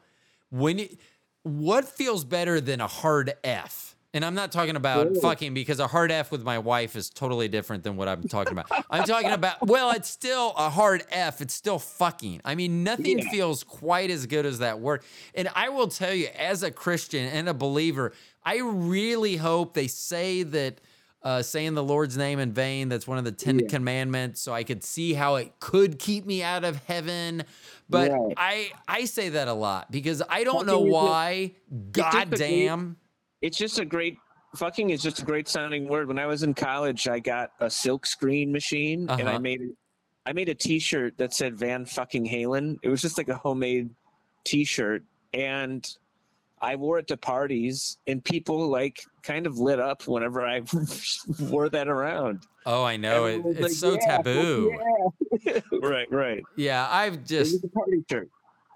Yeah, and I get it. I mean, I still in a professional setting won't use it, but Oh, I'm yeah. al- also I will. Yeah, I talk about anything and everything. So, and I think I'm fairly good at reading people. So I I will say the weirdest shit if I know I can get away. So it, so I try not to, but sometimes it just happens. You so know? at my at my work, one of the owners was showing me this knee brace that they were thinking about bringing in, or knee support, and it literally looked like latticed or something. It was this webbing, and it all went in. And we had this woman customer. She had to be in her seventies, but for whatever reason, she was giving me the vibe that I could basically say whatever I wanted. And so Louis said, he goes, "What do you th- what do you think about this knee brace? What do you think about the looks?" I go, "It looks difficult to be on uh, uh, to put on." I go, "The last time I tried something that looked that difficult to put on, it was my wife's fishnet hose." And the lady did just that. She laughed just like you. Without we didn't have to reference it. I didn't bring it up again. I didn't say anything else. I just knew that I could say it. I would uh, solicit a chuckle from that, and we could both go on. That's another thing that I tried to do. We were talking about. I think we brought up offensive things earlier. That if someone actually brings up something that is uh, and not so much to me because I don't really give a shit, but other people might. If I feel like it just just needs to be bypassed, I just bypass it. I like literally, and this goes back to indifference. I ignore it. I'm indifferent to it. I don't bring it. So I will. I had uh, on my podcast once a, a friend of mine, and we were talking about football Uh-huh. and or we're talking about sports teams and even though i live in kansas city i i i'm from tampa so i really only follow uh, the tampa bay rays the tampa bay lightning and the tampa bay buccaneers and Right. so i said something Hometown- about hometown pride. yeah and i said something about me being a homer Mm-hmm. and he goes something about did you just call yourself a homo? Or said something about homo and i just kept talking because Ah. because it didn't even need to be. I thought by ignoring it it would tell him i found that inappropriate. I mean and Ah, it wasn't even so much inappropriate it was just like it didn't even need to be said because it wasn't Yeah. funny. Like i'll say shit that's funny. You'll say shit that's funny. He wasn't saying anything funny. I got it. Yeah I thought of a fun thing to do. I don't know. I thought of a. I thought of a fun way to mess with friends recently. And um, next time you're in an elevator with somebody and it's there's other people in the in the elevator, just say to the, the person you're with, "Oh, I heard I heard someone say the worst thing on an elevator recently." And immediately they're going to say they're going to want to know what it was and then you just I can't. It's it's too offensive. I can't. I can't believe you would want me to do that. Um, I, I've cornered a few friends in that situation before, and the people who don't know you are like they kind of want to know what it is. That's funny. It, it, in some ways, it's a good conversation starter. yeah. That's funny. Yeah. I would rather not talk to people in the elevator because with my luck, as soon as I say shit to someone, the elevator Oh, yeah.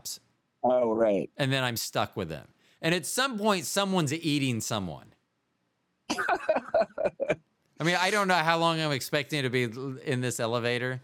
That's the other thing about being 6'5, 170 pounds. No one really Oh, looks at me and goes, mm, I would eat him if I was a cannibal. I So- can handle being in a in a broken elevator as long as the lights are on. If the lights go off, I'm like not having fun. Yeah. I don't know. I don't know how to go to my safe, my ha- happy place in that situation. See, here's the thing that I, and I don't want to test it. Right. because because the only way I could really so I don't think that I'm claustrophobic, but then when I think about certain situations, I would be like I was watching something about a supermax prison. And this guy got out, and all he got to do was walk around in this courtyard, and it had like 30 foot high uh, walls, and like light came in. So you couldn't see the sky, you couldn't see, and you just, wa- and I'm like, you know, between that and whatever the size of the cell was, I'm like, I might get claust. I mean, I don't think of me as being claustrophobic. Right. And so I, I don't, because I'm like, I could be that. You know, uh, I would just sit down and be like, it'll be fine. And but I wonder how quickly I would turn. Right. Just like get me out of this motherfucking plane. And I would be climbing on people to try to get out of the little hatch. And the I've always wanted to see if they really have those. And every time I'm such a stoner, every time I get in an elevator, never look up. Uh, why? It makes you dizzy? No, I just never Oh. look up to see if there's a hatch in the ceiling in case something Oh, go, oh. goes horribly awry. Got it. And honestly, Yeah, escape routes. Escape routes out of elevators would be tricky. Yeah. Yeah. Because I am not crawling out of the door when you're stuck in between floors. Oh yeah, yeah, yeah. No, That's uh, nope. I, I would. They, they could be like, no, we got, we have metal pole. It's not budging. I'd be like, no. if it's Get- hopefully it's a large elevator I can take a running start and I can like jump through if I had to do it. But there's no sort of like. No, because what struggling to do happens. Shawn, is as soon as you the, put that added pressure to jump, to spring Oh, off the God. ground, boom, then it collapses on you. Yeah, yeah, See, I have given this one thought. right. Generally, my thought, my only thought when I get an elevator is, am I the best looking guy in the elevator? That is my Right. only thought because I figure if, say that it's some elevator portal, and when we, like, we think it's a normal, like, six flights that we're going down, but when it opens up, the world is gone. And I have to Yeah. repo, I want to make sure that because people can't see genius. And talking to me in brief spurts, no one's gonna go, "Oh, that fucker's a genius." So uh, that's not usually what I my personality leads with. So You I need, the- you need to maybe you should make your own card that has your own IQ on the back of it. Like, why does it have to be group wide? Make maybe if you start it, others will follow. yeah, maybe. Or I just slap down 136 and people like, I don't know what that means. I don't know. Uh, Yeah. Gosh. And so I was mentioning earlier someone that I work with that gave me a blank about- look on their face. How about, how about a name tag that says IQ 136 and you just wear that? What's your name? My name's Emma. Yeah. I'm a I'm a 136. Yeah. Yeah. So that would be cool. That, and I think that's what it would say. Like if we ever had like the International High IQ Society post pandemic, they haven't had any meetups, but if they do, Yeah. that's what we should do. Instead of my name is, it's my IQ is, and then because then you could group yourselves. Hey, all the 130s, we're over here. Yeah. Right. Yeah. Uh, 140, 145s and above. You're gonna you want to be in that back corner. Yeah. that really might be the way to solve all of the world's problems. It's just like clump everyone together by, you know, mentality, Yeah. uh, intelligence. Which I think is funny because companies cannot judge your IQ ba- to give you a job offer, but that's the way that the U.S. military does it. Is because in a because we're a, a non-draft that if we had to go f- to a full-on immediate draft, they have to be because we we've talked about I've talked about this on the podcast before that the U.S. government thinks that if Are your you I saying the are you saying the U.S. government wants a dumb infantry? No, you're no, they're Oh, saying if your IQ is below 83 or below, Yeah. then you are not fit. Now, I will tell you that uh, Oh, se- 70 and below is is what would be termed as an imbecile, mental retardation, whatever you want, however you want to term that threshold. That threshold is 70. So it's not Yeah. even that threshold. They're saying 83 and below. There is literally no job in the military that that person can have. Wow. Well, I don't. It is. I'm impressed that we have standards. Well, Uh, here, here's a weird fact. Yeah. that, and I, it's either 13 or 17, but it's either 13 or 17 percent of the United States population is 83 or below. So that means one in out of every 10 people that you meet is deemed too stupid to actually even be in the military. Wow. Yeah. Have you thought about? Okay, here's another weird thought I had because No, hey, I want you to know I do this uh, uh, uh, every day and everything. Th- this Good. is not a. You are not to judge whether your thoughts are weird. You tell Okay. us your thoughts, then we. So I used to do this in retail. People would be like, "I got a dumb question." I'd be like, "No," uh, and they'd be like, "I'd be like, just ask me the, your question. You don't get to judge whether it's dumb." Then they'd ask me the question, and you're like, "You're right. That was totally stupid." Um, well, it's not that I haven't heard expressed, at least I don't think, by others. okay, so let's so- hear this. All right. Um, have you heard about these people that can't visualize things? Yeah, I work with one, and I'm not kidding. Literally, they cannot do Yeah. that. Right. It's it. It blew my mind to find out that people's brains just work that much differently than I would have expected. You know, and so there's people out there. There's conspiracy theorists who believe that there's lizard people Yeah, out there. Maybe maybe that's true in the way that there are there is a certain percentage of the population that they're really driven by their limbic system, their lizard brain. Like maybe there really are like metaphorical lizard people out there. Um, so it's funny you bring this up because one of my notes that I'd written down recently Ooh. about lizard people. Okay, Um, great. So now we now we're getting into somewhere. so I, I like UFO I, I like UFOs uh, or UAPs, whatever you want to call them now, however you want to term them. Um, and then I was watching a show about lizard people. Uh-huh. And if you think about it, like in the movie They Live or the TV series V, they were Yep. they always had uh, human skin or whatever. They always masked themselves, and they were Right. lizard like beneath. yes. So my thought about UFOs is if they're gonna do that to their skin, why Right. wouldn't their UFOs be slow moving and have blinking lights to mimic planes? Oh shit, sure. Like literally, Oh, that seems to make more sense that something fast moving that everyone's going to be like, that's not of this world. If you just want to come and view things, you would be a slow moving object that blinks and people wouldn't even give it a second fucking thought. Yeah. All right. Hmm. I know, Scary. right? I know. Did you see did you see Nope? yes, I did. That movie blew my mind. So there is actually on History Channel up in Alaska, there was a uh, a pilot that took pictures of something very. It was near a volcano in the in the islands up there uh, Yeah. in Alaska, and but it was it was like in a cloud, and it made me think of that movie. Nope. Oh yeah. That um the climax of that movie was so unexpected.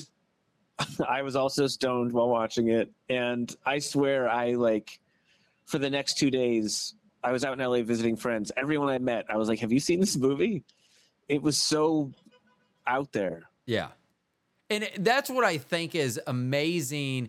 And when I talked to Tim Lytell, uh, so the movie that he uh, and it's an award-winning movie now, uh, Yeah. but Man Baby, and you know Man we Baby. yes, and you can find it uh, free on Tubi TV. Oh, okay. Um, but like just the movie process of how your brain has to think. It's much like a. Com- I mean, it's it's different but the same as a comedian you're you're having to think and put so many things together you're not only putting uh jokes together you're having to put an act together Oh, sure. yeah and and so it, it just amazes me that the people that are able to do because i don't think i could write a movie. I have great ideas for a movie. I have one mm. about a european assassin that he Cool. he pretends to be a plumber and he kills by rigging bidets to kill people. But i don't know how to make that into a movie. I think Yeah. that'd be a great idea I mean, who doesn't want to see someone getting shot like by a shotgun? I thought this was just my bidet. How do you catch that guy? I don't I know. don't know. Scary. Yeah. Um, You, you know, the truth is stranger than fiction. Maybe that person could really exist in the world. or they could now that I've put it out there in the universe. Like someone's like Yeah. they were like they were really wanting to be an assassin, but they also wanted to be different than every other assassin that's ever lived. Yeah, That- what's my that's, gimmick? That's their end right there. They're like, damn it. Why didn't I think of that? Right. I'm trying to think of what other things you could do. You could be like an assassin dentist and put like eh, eh, like first you oh you're a chef and you get them to break their tooth, then you're an emergency dentist so they come to see you and then you put the bomb in their tooth.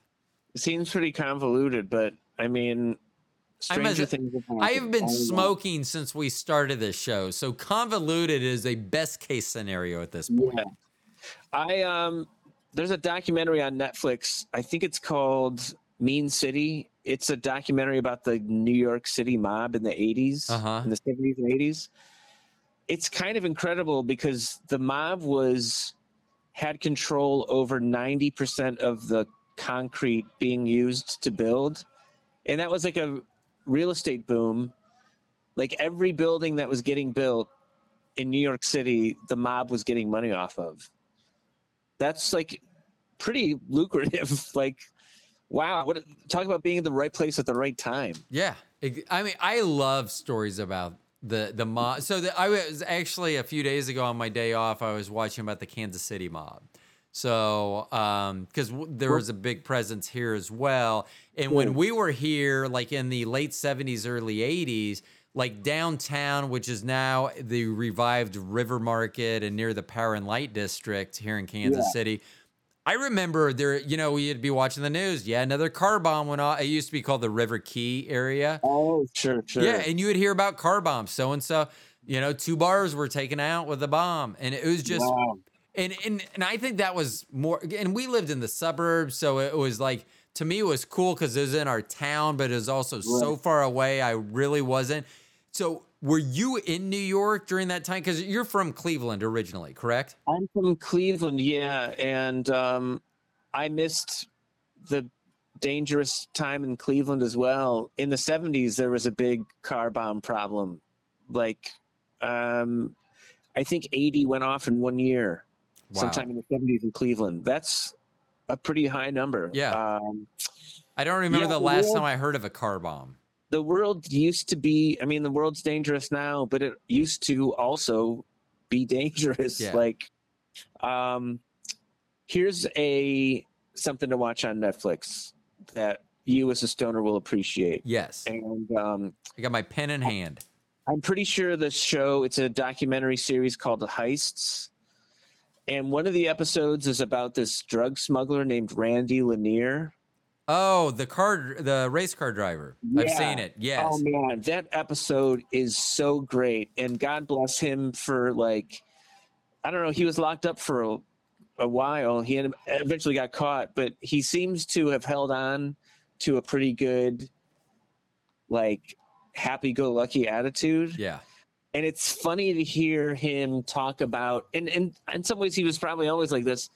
It's funny to hear him talking about smuggling tons of weed in an oil tanker that he bought from like, um, you know, somewhere in South America to the states. Yeah, and that's when he freaked out or something, and spoiler alert, and like had to reroute it, and then there was a leak or something in it as well. Right.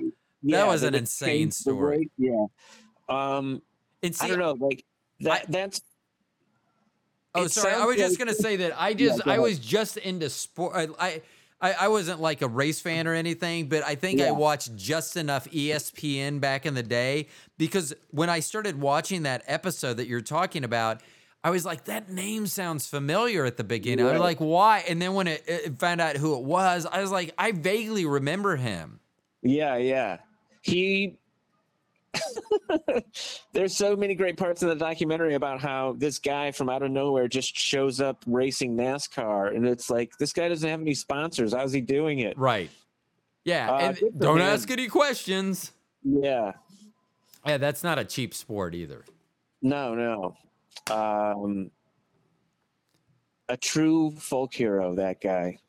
Yeah, that that what that is a crazy story. So if our listeners haven't heard it, and, and what was the name of the the the heist? Is the think it- series, I- and that was I- one episode, I think. Correct? Yeah, yeah. I think it was called Heists, and um, I mean, his episode's really not about a specific heist. It's just he was heisting the world. Uh, he was, you know, smuggling um, weed. Yeah. Um, So we, my wife and I are kind of we're a year or so behind. I don't know exactly when it came out. We're watching Yeah. Blackbird uh, on Apple TV, and it's a What's true that? story. It's a true story about this guy who uh, went to went to prison for drugs, and they came to him and said, "Hey, we'll commute the rest of your sentence if you can befriend this guy at another at a max security prison who they were trying to find out where the body." Of a girl was, and it's a true Oh, wow. story. And what I actually saw, the way I found out about the TV show was I was watching a video about the killer, and it references the guy that kind of got the information and all this, and so they reference the T. And I'm like, how did I never? It has Taron Egerton in. it. I was like, and uh, Greg Kinnear, and I was like, how have I never heard about this? We have Apple TV, so we started watching, and it's weird because the YouTube that I saw that video was from the standpoint of the killer or looking at at the case from his standpoint. And it seems that like blackbird is coming from the guy that's trying to befriend him. So that's kind of interesting too. Um, but yeah it, he was somehow i don't know if he was tied to the mob or his dad was or his, I, I don't remember but there was something in there. I think those stories are fascinating though. Yeah. Um, I'm. I think we're all fascinated by the stories of people who do things we don't dare try. Let me let me ask you this. So now I'm going to Yeah. get on a, a personal side with you, Shawn. So Okay. and and if you don't want to answer, that's cool too. And I'm you- five ten. I'm five ten and a half. okay, hold on, I got something for that. no, so so I always talk mm. about my life was sheltered. I mean, I probably mm. I consider myself very middle class.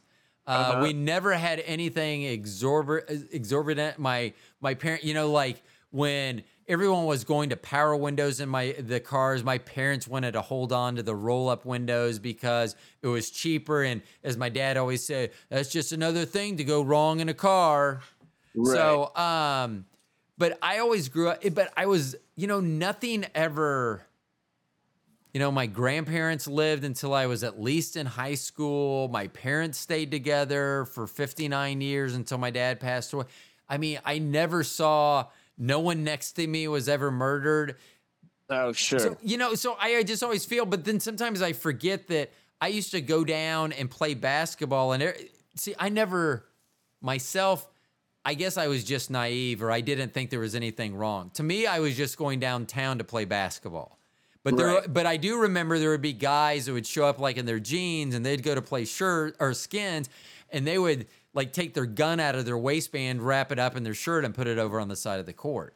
And I just, Oh, yeah, I yeah. just was like, that's the area where I'm playing. But I never thought I'm a white guy playing basketball. I'm the only white guy anywhere around. I mean, I just never gave it that much thought. But I never ever, no one ever used that gun. You know, so Right. I, I saw like weird things, but I never saw like horrible things. So I feel like I was sheltered. So how because the reason I asked this is I Sure. could not imagine growing up in New York City. I visited a few times. I do like it. Uh, Oh, but sure. I couldn't imagine growing up there. So you is coming from Cleveland's basically, let's call it the upper Midwest, Central Valley, whatever you want to call it. But Sure. it's not New York City. So how are you how were you growing up and then how did that how do you how's that fit in with where you are today in New York?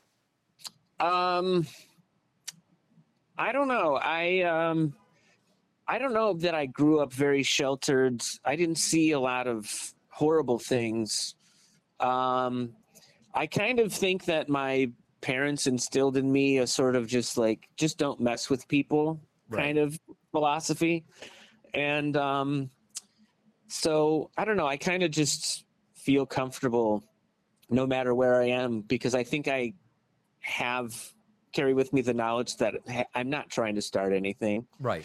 Um, I had a, you know, I do think about New York a lot because, well, I mean, I am here. I, I in some ways, I'm here by accident. Um, and it's, I love living here. I like walk to work. I walk around a, a lot. I don't own a car. I get to walk places that I need to go. Um, I feel safe because there's people around. Right. Um, but I was thinking recently about just how crowded New York is because I also do sometimes I don't want to go out. I don't want to be around people. I just want to be home by myself. It's just like I like being um I don't like people on top of me all the time or Right. whatever. Um but I was thinking about how crowded New York is and you know there was a school there was another mass shooting recently and I was thinking about how there are people out in the country who think those things are false flag operations. right. I've never seen a shooting in New York. I've never seen a mugging in New York. I've been blessed that even though I've heard like friends of mine bad things have happened to them, I've been pretty safe here in New York. And so in some ways it would be easy for me living here never really seeing anything that horrible and then just sort of not believing when there is actual stuff going bad and and and then put yourself in an area where you don't live around a lot of people at all you really do see nothing that harmful Right. it it might seem unbelievable to you because it's like something you've never experienced Yeah. um Yeah, I just remember the first time I visited New York City. The thing that Yeah. struck me is uh, I was there for work. I was doing some freelance uh, uh, stuff with American Express, and I, I don't remember. So they were in a part of the but uh, the chocolate factory was the building that they were called, and it wasn't too far from the aircraft carrier, whatever. So that that's Sure. the, that's the year. I don't know what part of the city that is. that Uh, sounds like midtown okay. that's actually i live near there Okay. So so anyway, like we were walking to dinner, me and a couple other Yeah. guys, and I just remember watching these kids play out, you know, on the sidewalk with this busy Mhm. street right there and everything going on. And that was so different than my me growing up in the Midwest. Oh yeah yeah and that and I just real I was just like that is but they don't and I get that. I mean sure during I- the lockdown um during the pandemic when things were starting to open up a little bit and people were starting to walk around new york a little uh-huh. I would see like groups of teenagers, like sometimes five, sometimes ten, just like walking around together and or, or like riding bikes together. And it made me think that as horrible as this time was, like there were kids out there who su- and there were kids who suffered because, you know, um online learning was difficult Right. but there are also kids out there who I think experienced a level of freedom that you and I probably never experienced as a growing teenager that probably felt like li- incredibly liberating. Yeah, I sometimes wonder. I mean, it, it, well, I just have my whole problem with the the younger generation right now is they Uh-huh. feel like they're coming up with everything for the first time. Oh, uh-huh. Like they're like, we can't wait until we take over corporate America because we're gonna do four day work weeks, not five. like they like no one had ever thought about trying to make that work before. Oh, if you Yeah. want you want unlimited PTO so that you can have good mental health, you got it. You're not going to have a work staff then. I mean, it just like some of the things. So I had made a comment on um, one of the guests that I've had on. He has a YouTube channel which has like three and a half million followers. His name's Antonio Centeno, and we talk Uh-huh. about style and things like that. And one, the, the it was very benign question that he was asking. He go, it was supposed to be more about style, I think, but of course, it wasn't. Someone said, uh, "Younger guys, what do you, what would you like to tell older guys so that Mm. they can exp- or something?" And uh, so someone had posted, you know, you guys need to be a, more open minded and, and and be uh, try new things and stuff like that. And I was like, so my reply was, we have done that. We got old. It's called wisdom. You will eventually get it too. And that's all I Right, right. said. But I got a whole bunch of positive response from that because I think a lot of people, you know, it's like, oh, I was the first one that ever thought about this. No, you weren't. Stop being. And, and I think they've been super accommodated. Um, like even my so my brother-in-law has two kids uh, under five, and he Uh-huh. is fifty. He'll be fifty-one in August, and has two children under five. And quite a spread. Yes. And often he will give, like, if they, you know, if they get fussy or whatever, they will Sure. give them some sort of, they will just give them something instead of giving Yeah. them time. Oh, so here, oh, yeah. I'll, so this is how bad it's gotten. And this is not a joke. This is not a hype. This is not hyperbole. This is a true story. At the Best Sure. Buy I was at a, a few summers ago before the pandemic, they were doing a, uh, they want to do like a summer carnival for the, for the you know cookout because what what a better way to impl- uh, improve morale than have a, a carnival at the store that's mandatory after hours but so you know one of the things they did was a dunk tank because they go oh the managers that everyone's want to want to gonna going to want to dunk us Yeah. so I was uh, in my department, which was back in video. We had, or back in uh, cameras, we had a, a computer back there so that we could do videos, uh, editing, and, and photo editing and stuff like that. But that Mm-hmm. day of the the uh, the fair or whatever the the carnival thing that was going on, almost every young guy there was back in our department watching YouTube videos because we could get YouTube back there watching YouTube videos on how to throw a ball. And I'm not Oh, kidding. wow. They literally did and it, I mean, they you could tell and and I would ask them and I know I sounded like an asshole, but I really was trying to find out an answer. I would be like, "Why didn't your family teach you this?" Right. Well, I mean, Well, how did they? Well, how did they do? horrible. Literally, I ha- I think Hmm. I still because I was the photographer. I have a picture of that that night somewhere of a guy running up and literally uh, karate kicking it, the the arm to make the person. I mean, it Right. was horrible. I mean, it was Yeah. it was almost embarrassing because Right. these are are kids that are probably at or just post high school, uh, you know, getting ready to graduate or just post high school or even college age, and they don't know how to throw a ball. And I think that says a lot about, I mean, to me, that I like, I, some of the things that we talk about when we talk about being a genius is we start at five on the way Uh-huh. to 10, just meaning that we start in a more advanced place. Mm-hmm. And so sometimes we forget that. And that'll also be frustrating. It's like, how come you don't understand step three? We don't even do step three. And that's kind of Right. how we how we interact. And I feel like that's how kids are today, that they're missing out on a lot of the steps because people are handing them a tablet. Oh, you're crying? Here's a tablet. Here's a Ah. here's a sippy cup to sip on. Here I've lucked out because all of I don't have kids, but all of my friends who have kids who are about that age, they're all kind of cool. like I, I just have been exposed to like cooler, cooler. Well, that's children, good. not and they brag. not only Yeah. those kids need to know how good that is, the parents need to know because like everything that's wrong with the children today is I, I see in the parents that they're getting from Yeah. their parents. And you know, I say my, that if my if my nephew happens to be listening to this, anything um, in any in any way that you feel screwed up, your mom didn't do that. Somehow your uncle did. yeah. Ah. No, I mean, so it's it's one of the things about so I'm gonna try to get my mom to be on this podcast around Mother's Day coming up Oh, because I was adopted.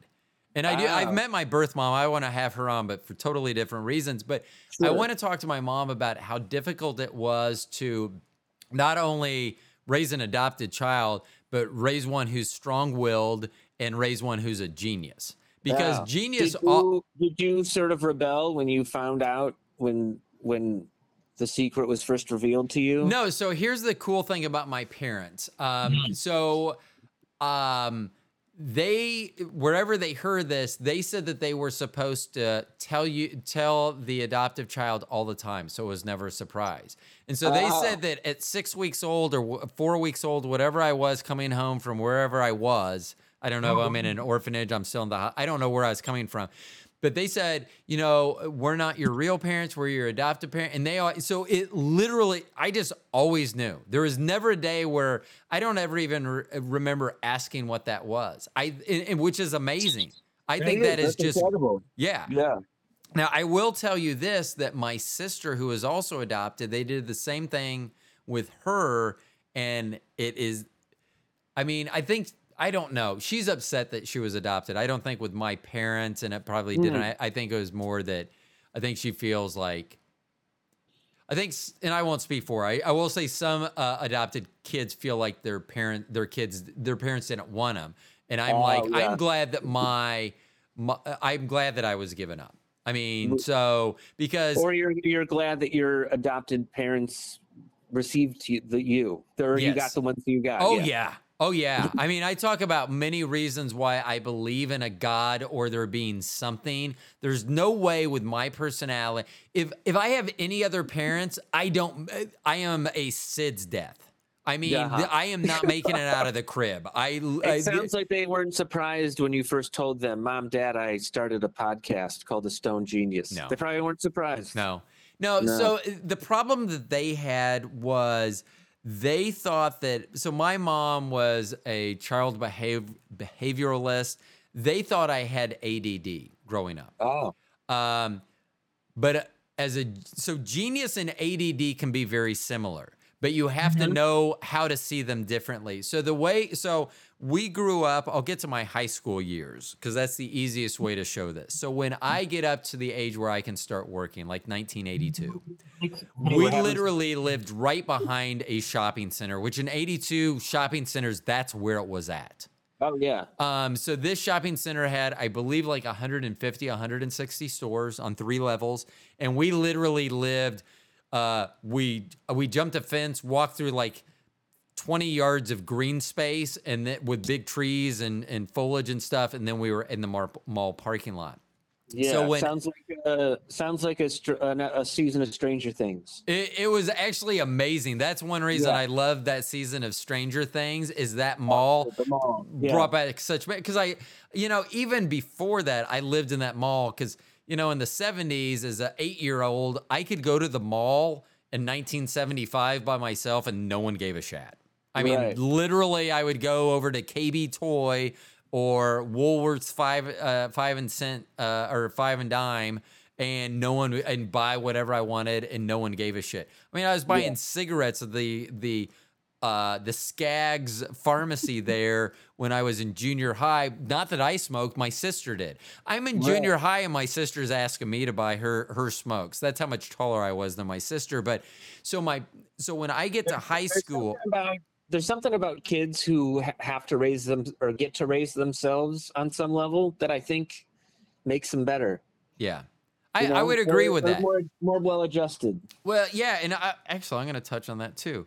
Uh, I'm going to write down skipping high school, but you'll have to remind me to come back to that too. Okay, Uh. But um, so w- at the mall, when I could start working, I probably worked at 15 over three years, probably 15 different stores in that mall. Uh-huh. So my parents thought I had ADD because I couldn't keep a job. But what I was doing was finding out what jobs I didn't like, and there was no reason to stay at a job I didn't like. I didn't Oh, believe in two weeks. Who are you going to find Yeah. in two weeks? You're going to put an ad up here. I mean, you can find someone in a day. It's not like things are now where they do background check. That's one thing that's amazing about the job I have now. I don't even think they did a background check. I literally filled out a. It was online, but I went in and talked, to, and they were just like doing a job. But see, the difference between ADD and genius is that um, that I I was using my powers to know what I liked and didn't like, Mm. and I was a strong enough willed person to say I don't like this, and I c- would even have reasons why I don't Yeah, like yeah. this, and here's the reasons why. Um, I'm gonna I'm gonna wedge something in this before I get to skipping high school. Is that so? On my original podcast, the real reason I felt like I could do this, I had a show that was gonna. It was called the Roro Show, and then became the Roro Show with Steven. One of Got the uh, one of my first guests, one of my first This one hand. has a this one has a much a much better name. Yes. Uh, thank you. So, um, so it was the Roro show, and I, I had uh, interviewed. I was reaching out to people I knew. That was the easiest way to do it. I went to high school with a guy. We knew of each other, but we were not in the same cliques. Uh, I was a jock. He was in theater. Neither one of us gave a shat about school. I didn't want to be there because I already knew everything. He didn't. He was already knew he was going to be like a uh, award-winning, world-renowned playwright.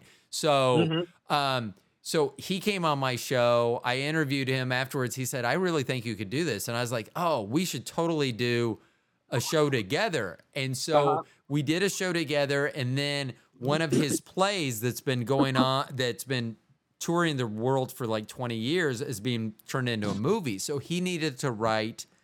What he told me was he needed to write the um, the the screenplay, which is fine. Yeah.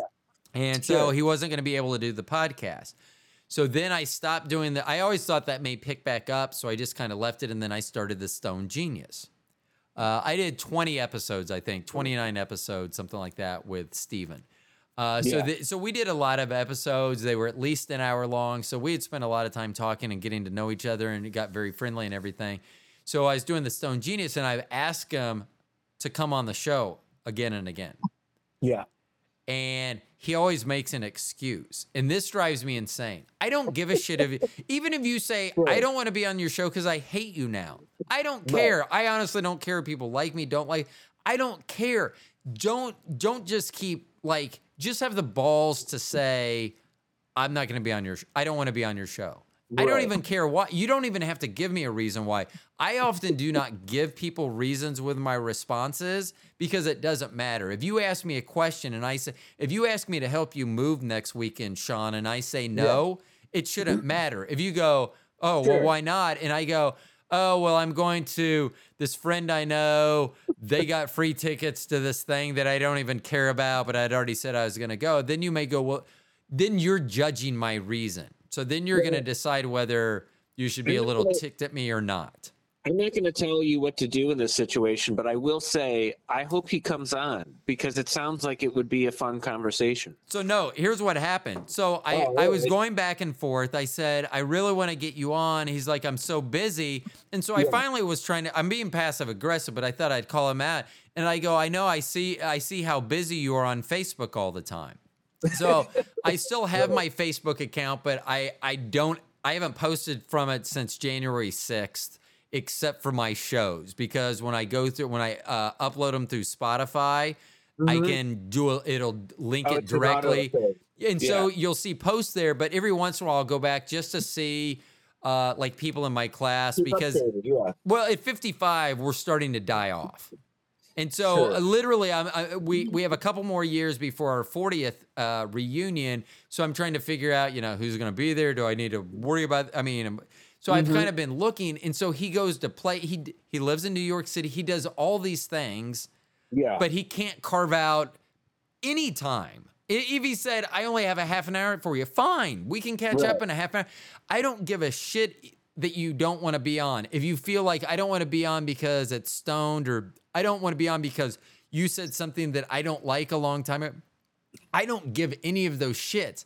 Yeah, Just yeah. just tell me so I stop bothering you. So he finally was like, "Well, let me Yeah. well, let me check my schedule." And I finally was just, "Never mind then." And he just responds, "Okay." So I assume that it was like he literally didn't want to be on it and I needed to Hmm. take the clue, but that's one thing that really irks me is when people cannot speak up for themselves. But that's how people Oh, get in sure. trouble. Yeah. Like No, you're right. here will be a controversial, although very late topic. The Okay. the U.S. gymnastics team when they they had their their team doctor that was uh, put into prison for uh, sexually assaulting them.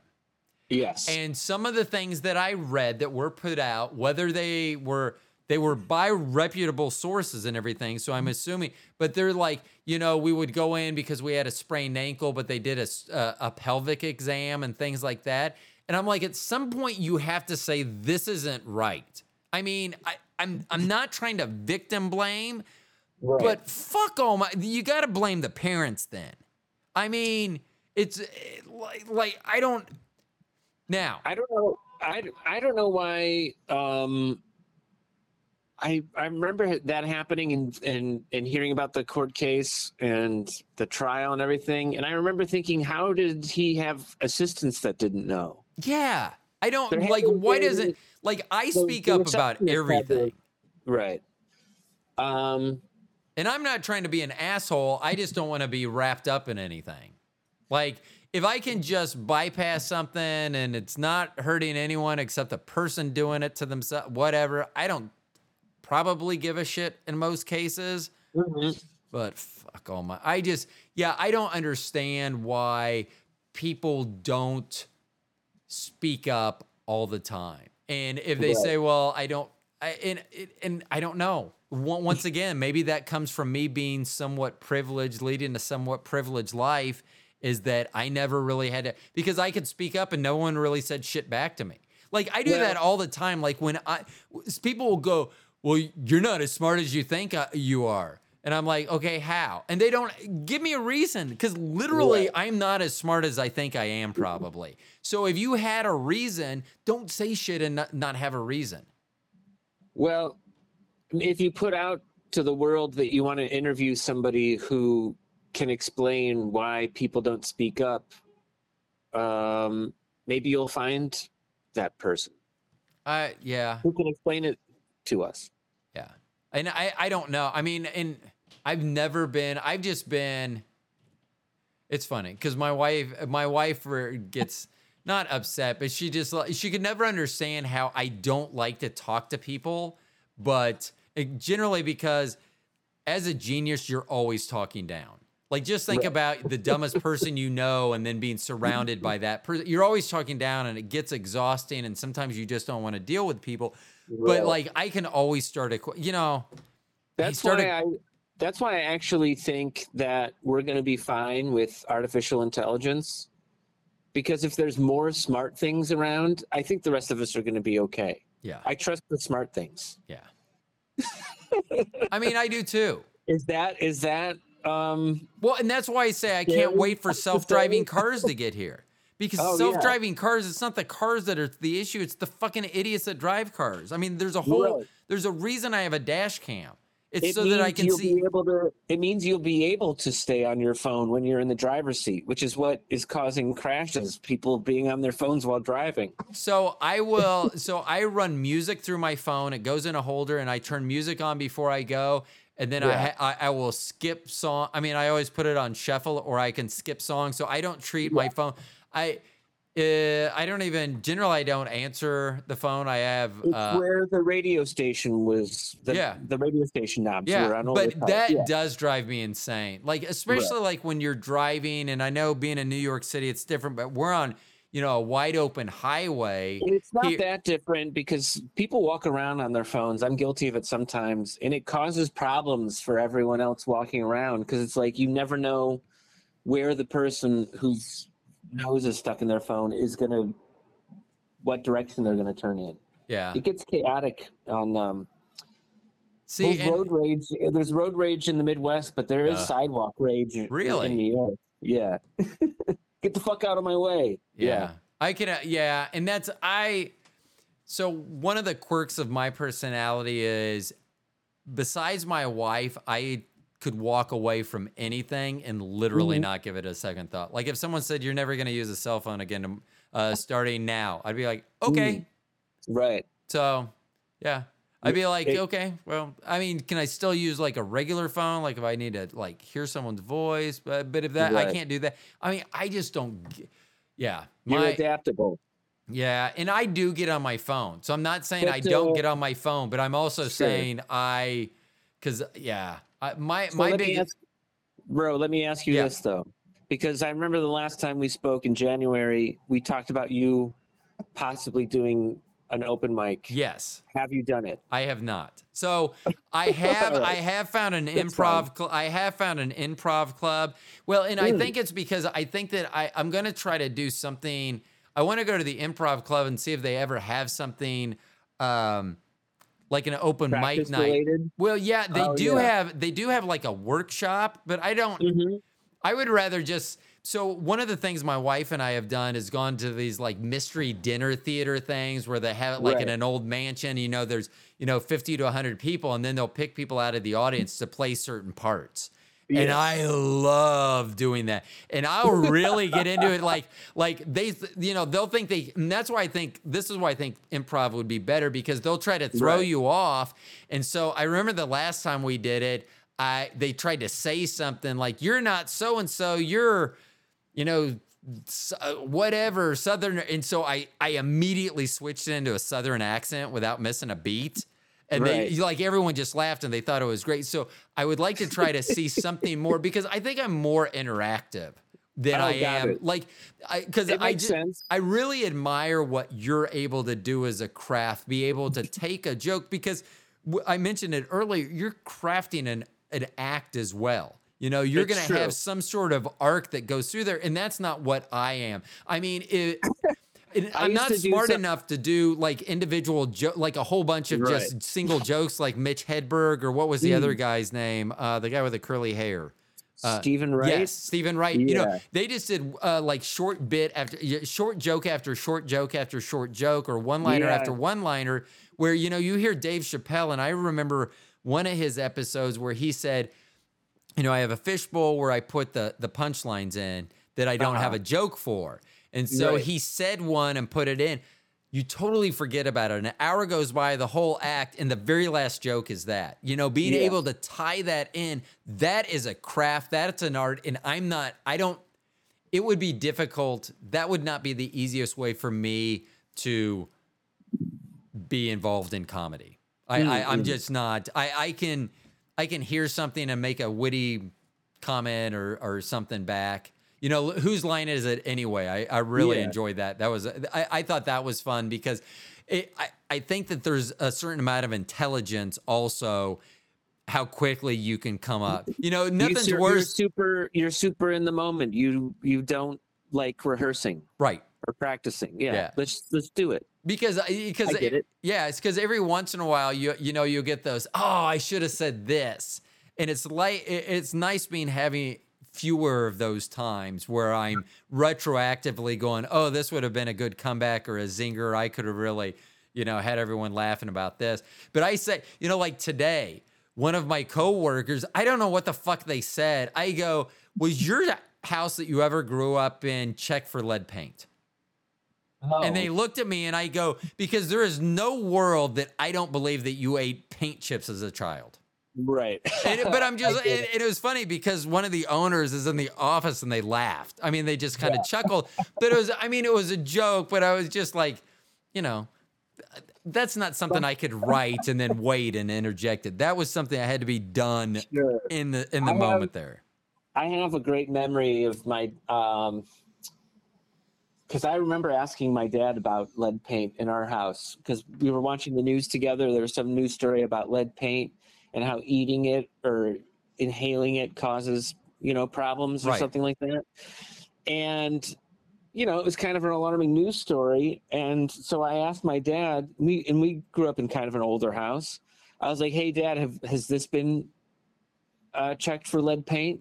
And he was like, "Do you remember eating paint as a kid?" And I was like, "No." And he was like, "Then you're probably fine whether it's lead paint or not." Yeah. it's like, "Okay, thanks, Dad." But I mean that is, that is a very that that is something that's very good. So here, so I don't think that the uh, I'm going to take some creative license with the first part of this, but the second part is correct. So Okay. so because I didn't know this till much later on.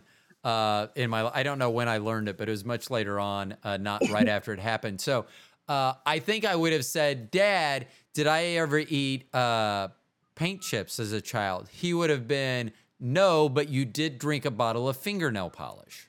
Uh, Yeah. So evidently, as a child, I drank fingernail polish, and I had to go and have my stomach pumped at the uh, the hospital. huh? Maybe it, maybe it somehow helped. You know, I I'm, know. I'm I'm actually starting to think maybe this is why I have so many like stomach issues. Why I don't want to Oh. eat anything that goes in. I'm like, uh, oh, it could be uh, fingernail polish. And my thing is, first of all, who's leaving thinking- fingernail polish around a child that could think to drink it? And they said I drank the whole thing. How Right. tasty are they making fingernail polish that a child drank the whole thing? Hmm. I have lots of questions about the 60s and 70s because that probably happened in the late 60s.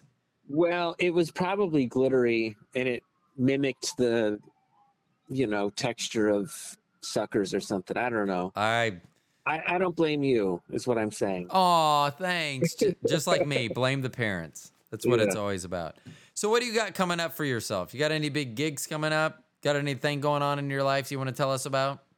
Uh, next Wednesday, which is uh, May 17th, I'm going to be doing a um, appearance at a bookstore in Jersey City uh, to talk. Yeah. Um, to talk about and take questions about um, time machine blueprints. Yeah. Time machine blueprints. Man. Yeah. I'm So telling you. I'm, I'm an author, you know, and I'm I'm I'm making an appearance at a bookstore. It's a legit thing.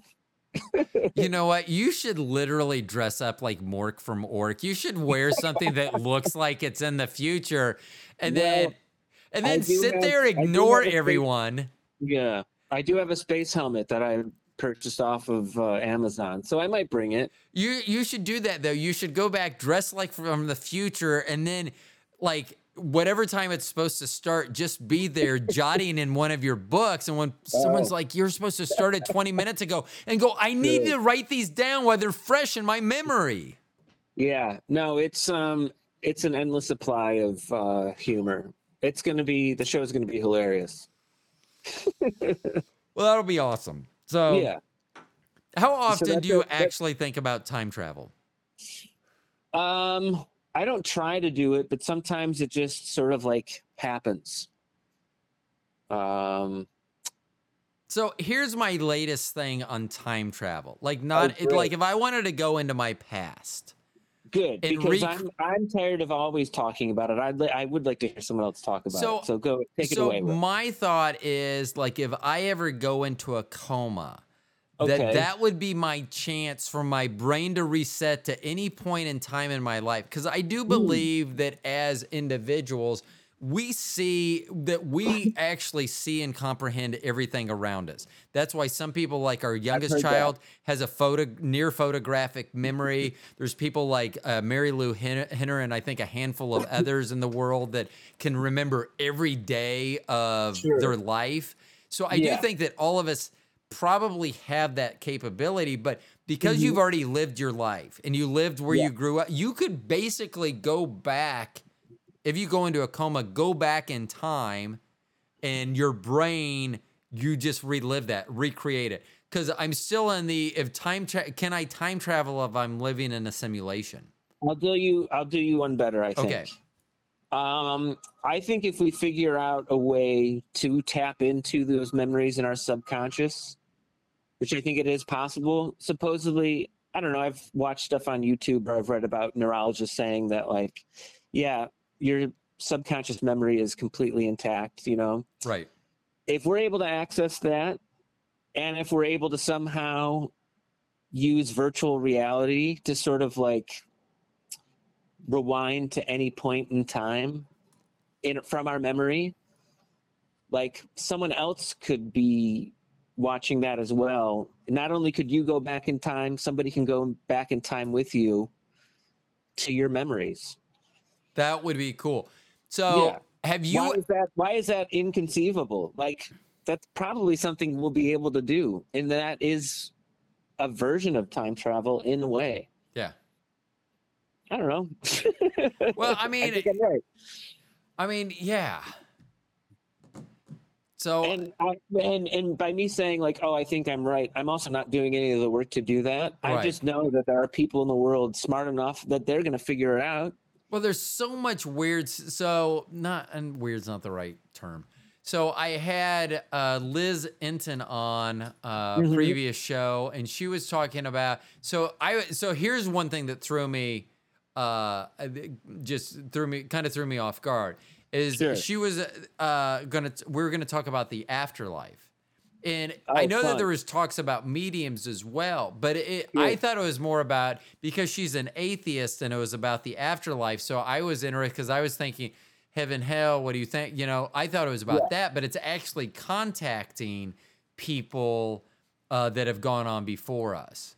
Uh, Oh, and she so got into this when so when she's actually researching and finding, she does when she reaches out to a medium, you know, she's using everything is fake. Her her whole identity, her ven- everything Oh, got is is fake, so that they can't Google her and find her.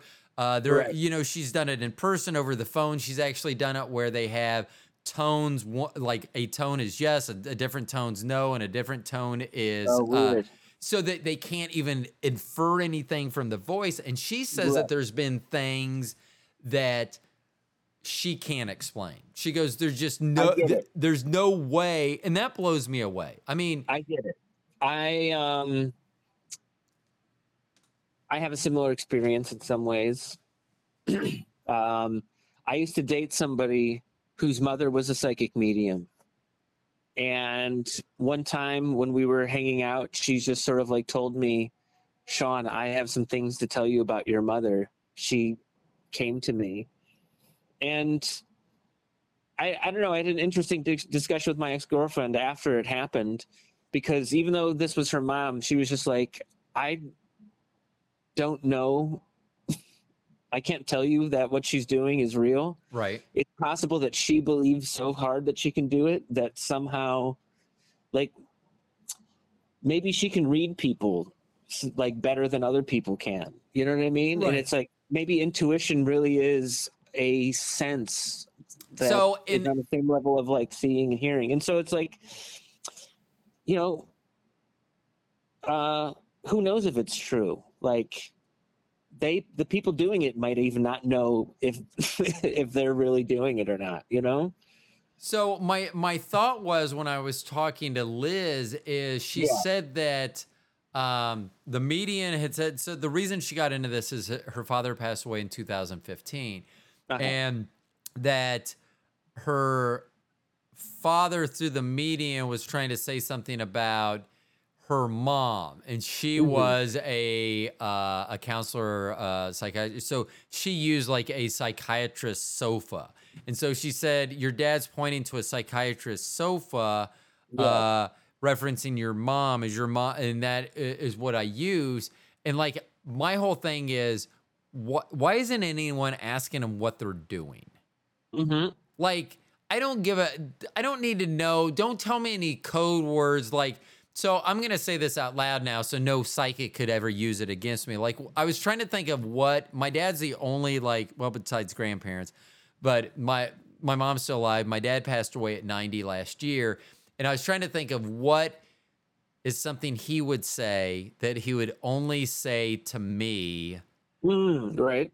and you know i was like i'm disappointed in you that i i was like he probably said that to my sister too so i can't i i can't just narrow on that but he used to I- for some reason i like uh chip beef or corn corned beef and gravy on toast Mm. and it's and so for some reason in the army i guess at least back in the 50s when my dad was in the military they would call that shit on a shingle Yeah. and my dad was very anti-cussing. Right. Very and so we just we always got a kick out of oh you're having shit on the shingle because you know he'd, he'd always be like it's not a cuss word because it's food or I don't know uh, you know he was justifying it some way. So I was trying to think of what my dad could say to me that I would refer and there's literally hmm. nothing Well, because I've would just be like what are you doing? What have you been doing the last year? right. I've got a parallel thought. Yes. This is somewhat similar. But I once had a friend ask me about time travel stuff. Uh huh. They said, if a time traveler came to you and somebody, and you know, if somebody came to you and said, Hey, I'm from the future, what would they have to tell you in order for you to believe that they were from the future? Right. And I said, I can't tell you that because I already know what they would have to say. Oh yeah. and I can't tell you because that that would like prevent it from happening. Maybe Right. You know what I mean? So Well, you know, and that's great because so I used think, I think maybe what the answer is what this what this means for you is that if a medium told uh, met with you, I think um, they would say, "Oh, this is what they're saying." I mean, they would tell you what they would say. right.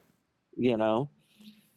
Um, So here, the only thing that I could think of, but he's not. Well, to my knowledge, he's not dead. Sure. So my biological father, I know who that is, oh, okay. and I have not met him. I've met my biological mother and my half uh, brother and half sister, nieces, nephews on that side. Um, so I was just trying to find out whether I could track this guy down and back.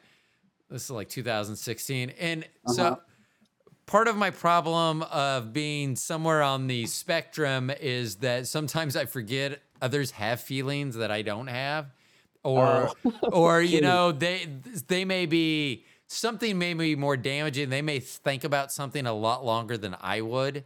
Yeah. So I reached out to this girl and I just saw go, Are you related to uh, this guy? And I I said his name.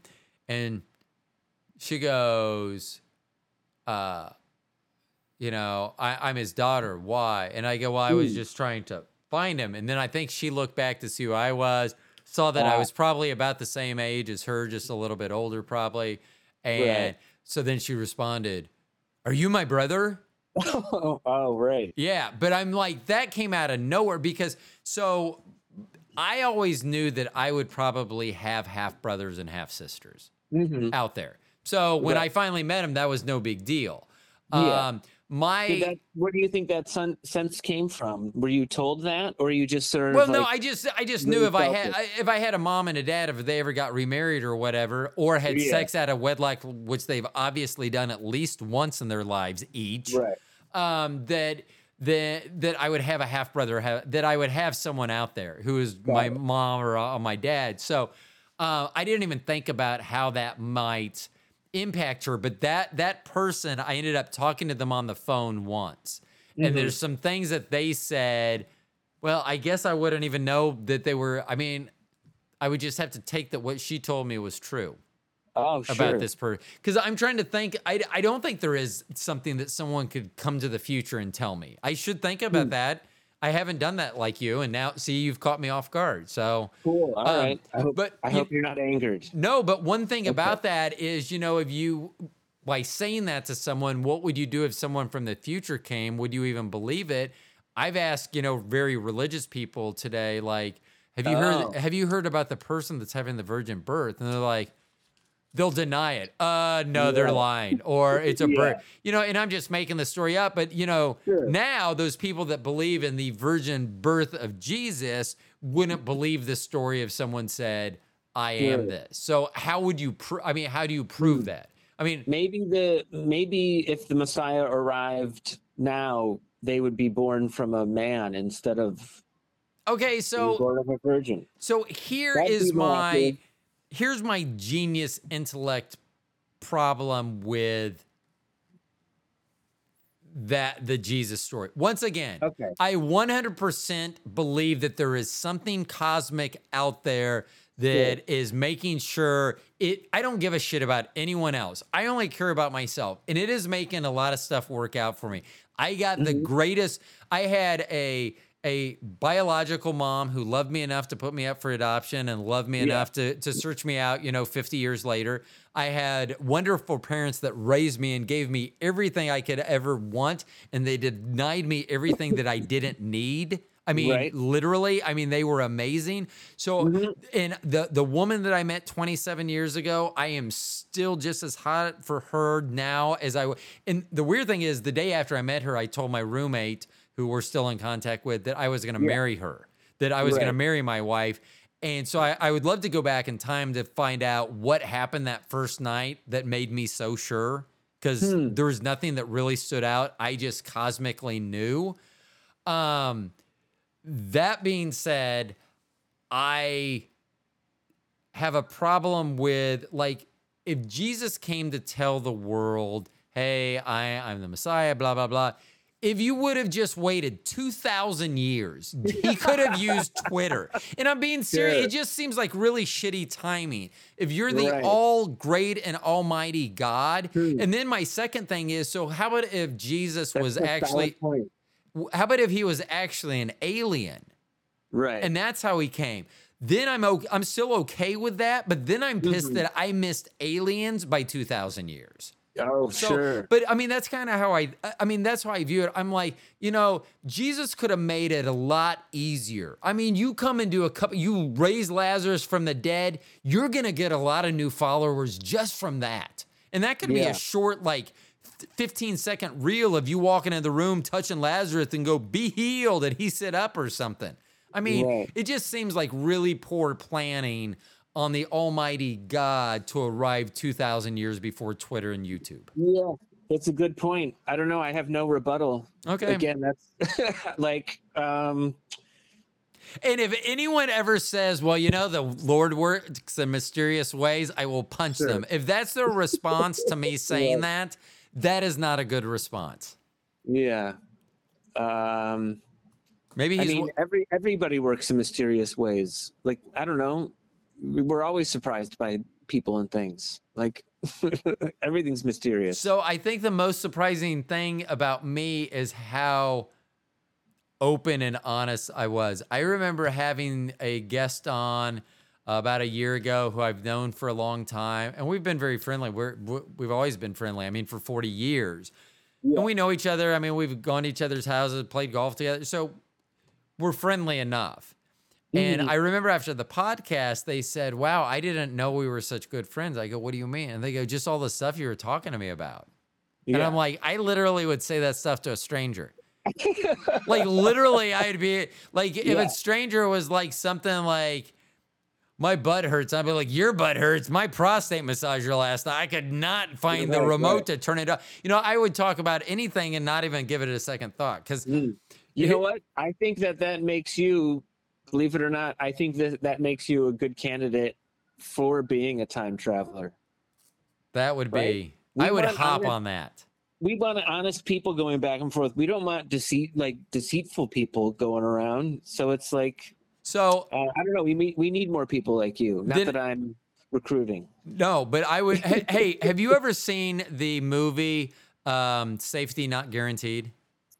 I've not. I should. You should look it up. It has Aubrey Plaza in it. Another guy who you're gonna know. He was in um, the League. Uh, he's been in a lot of other stuff. I just can't Yeah, thi- yeah. think of his I name. can picture. But him, it's yeah. about time travel, and I you should watch it. you you should go find the YouTube uh, trailer for it because you'll watch the trailer. You'll love it. You'll it, it, and it's a great story. It really is. Uh, there are a few other people that you'll recognize in it, but it's a really good story about time travel. And it's funny because I, I'm 7 I'll years old. it. I'll, I'll count it as research. Okay, I Yeah. um I'm seven years older than my wife, Mhm. and we met when I was 28 and she was 21.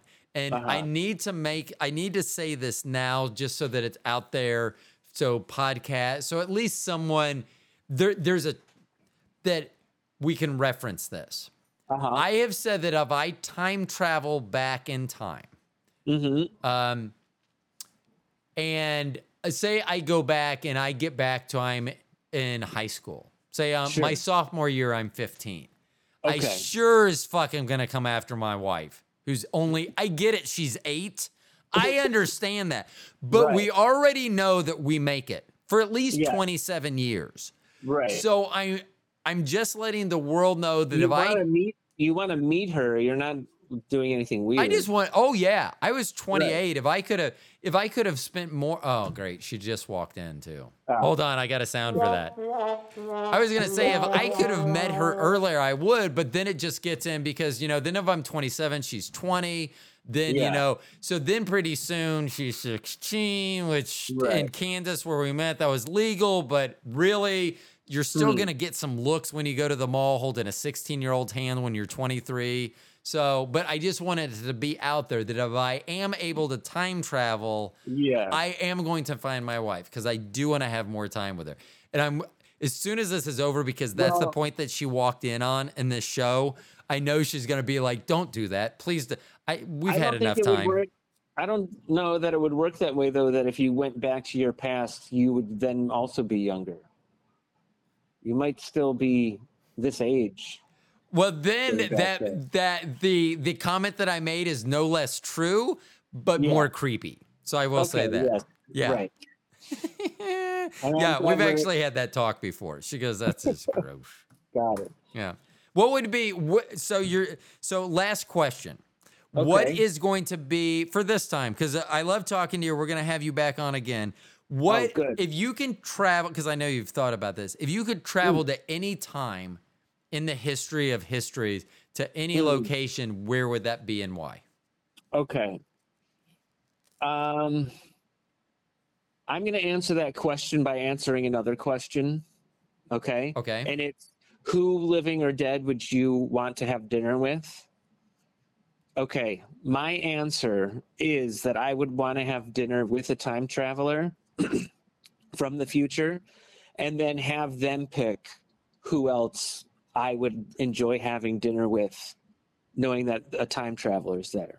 So with the Like, time that so so that they may pick someone that you think is unremarkable, like so they would have to pick someone from your current time. So a time traveler Yeah. comes back and then I they get want them to. I want them to pick who else is at the table. so uh, so it'd would- be like they would know. So it'd be like a time traveler coming to you in 1994 and then taking you out to dinner with Barack and Michelle Obama.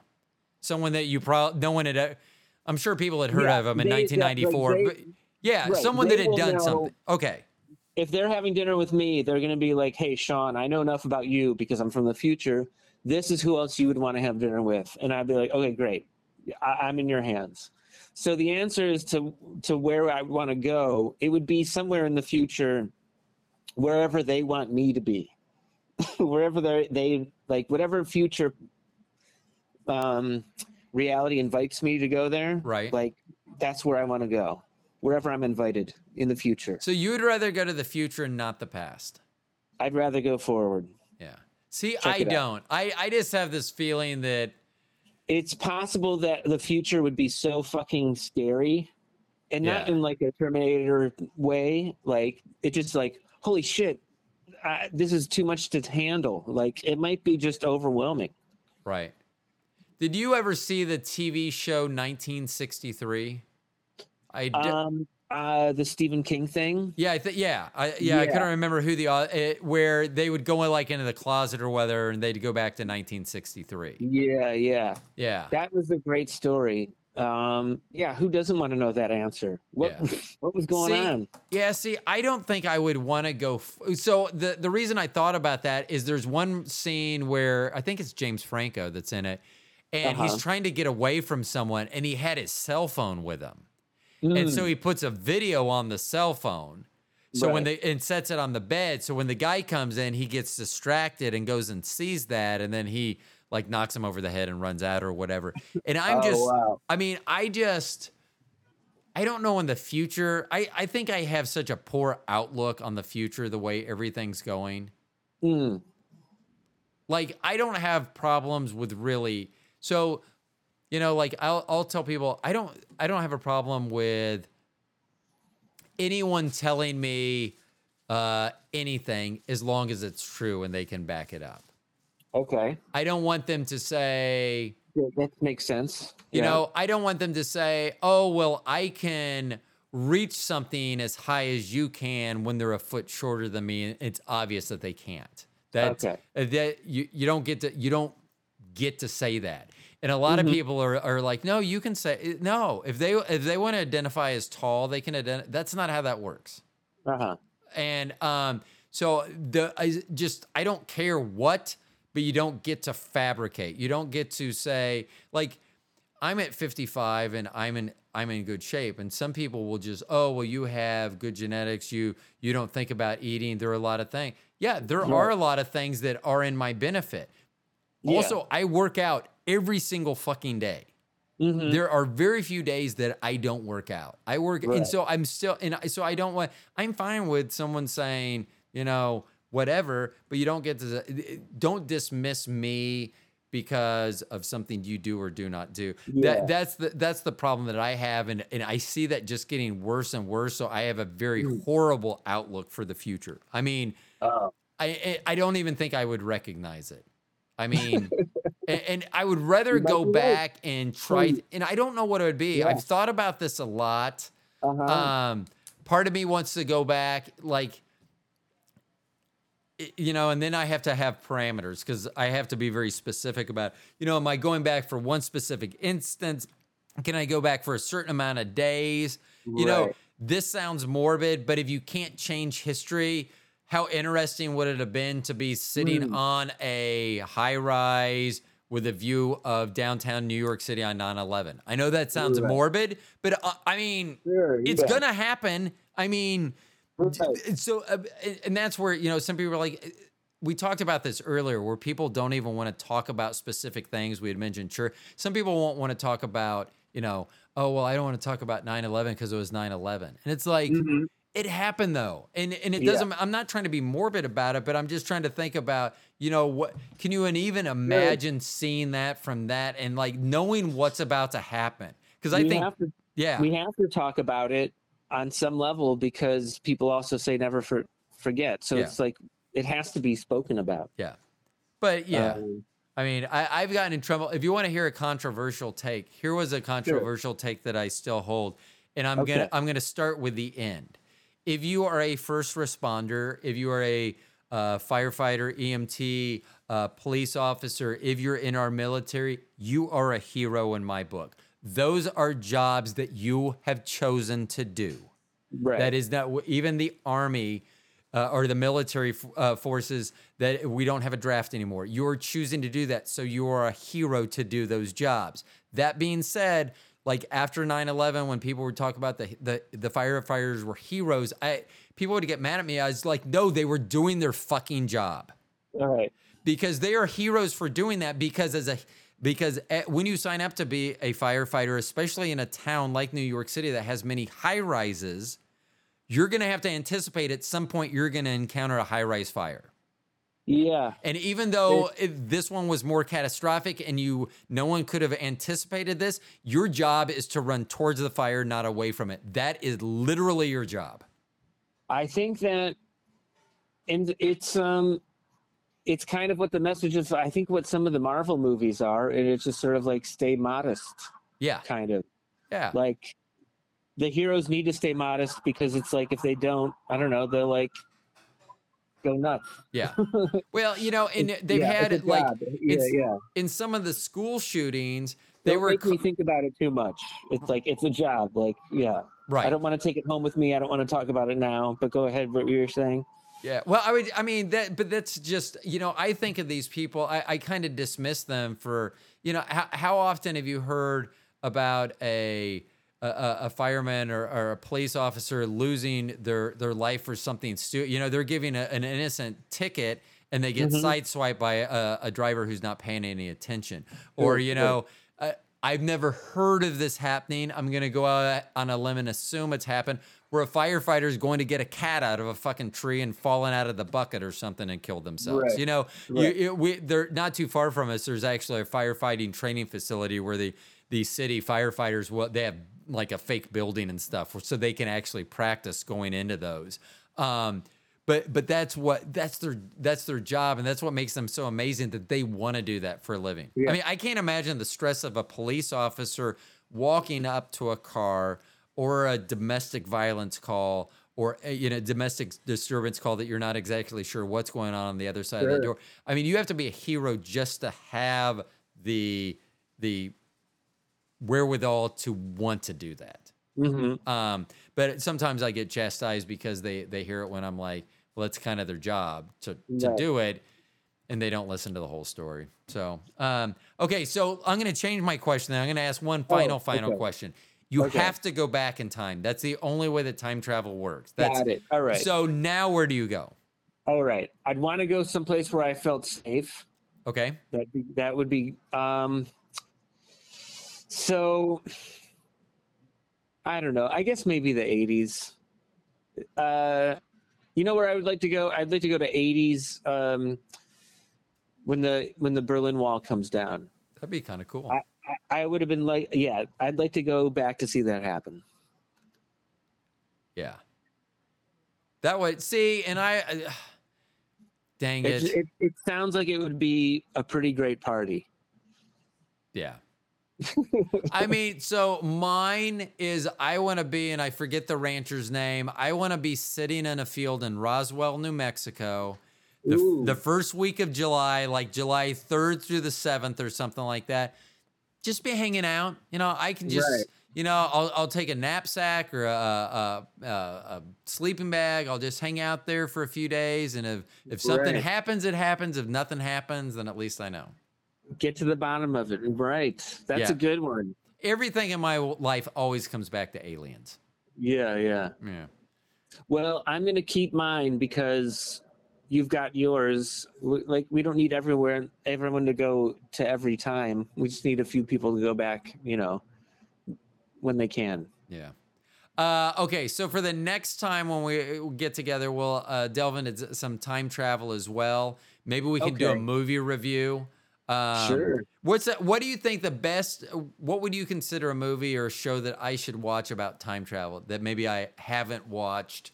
Because I will tell you that uh, safety not guaranteed. Yeah, that that's a definite. You'll you can watch check the it out. Yeah. So what what is something that maybe I should think about watching? All That- right. Here's here's something that I just watched because it was on a recommendation from somebody else. Okay. It's called Predestination. It's from like six or seven years ago. You can rent it on Amazon. Ethan Hawke is in it. Okay. and it's like two movies in one. The first movie is kind of not interesting, and then the second movie is more interesting, but only because you kind of didn't expect it to go that way. Even though you kind of thought you, it's a twist, but it's like I, I maybe should shouldn't have said it was a twist, but Spoiler alert. Okay, Predestination on Amazon. Yeah. Okay. I'll see if I can pretty- check that out then. it's pretty There's- fucked up. You know, there's one that I've been trying to watch, and I think it's on Prime as well. Is it's one of their showed called uh, Peripheral. Have you Haven't heard of it? So it's something where they uh they're they think that they're like doing like uh VR or something. They put this head thing on and it's like they're uh, I I forget what they uh, jacking in or something to to I don't know to like virtual reality. And it, it. ends up and it's a it's a one se- I don't know if there's multiple if there's gonna be another season, but there's one season and it's pretty good. I just end up watching it by myself, and so I'll only watch like half an episode at a time, so I haven't made it through. But it ends up that it's not a game that they're actually doing some time travel or something, and it's pretty Ooh. good. But I need to f- follow up on that one, so I need to finish that one. I'll look at Predestination. Check out uh, Safety Not Guaranteed. I think you'll really like that one. I have some homework. Thank you. Yeah. Well, thank you for joining the program again. It's so much fun to talk to you. And this is how I I haven't pinpointed your IQ yet. I'll get there. The more we t- so I was going to mention Okay. the person that I work with, and this is where Yeah. I'm always prepared. Out of the blue, one day they just go, "Hey, you always say you can tell what someone's IQ is. What's my IQ?" Ooh, wow. And I guarantee it. I don't guarantee. I do guarantee it's two digits. That being Right. said, but that's not that far under normal. I mean, Sure, average sure. the United States is like 103. So you could be 99 and two digit, and you're not that abnormal. Yeah.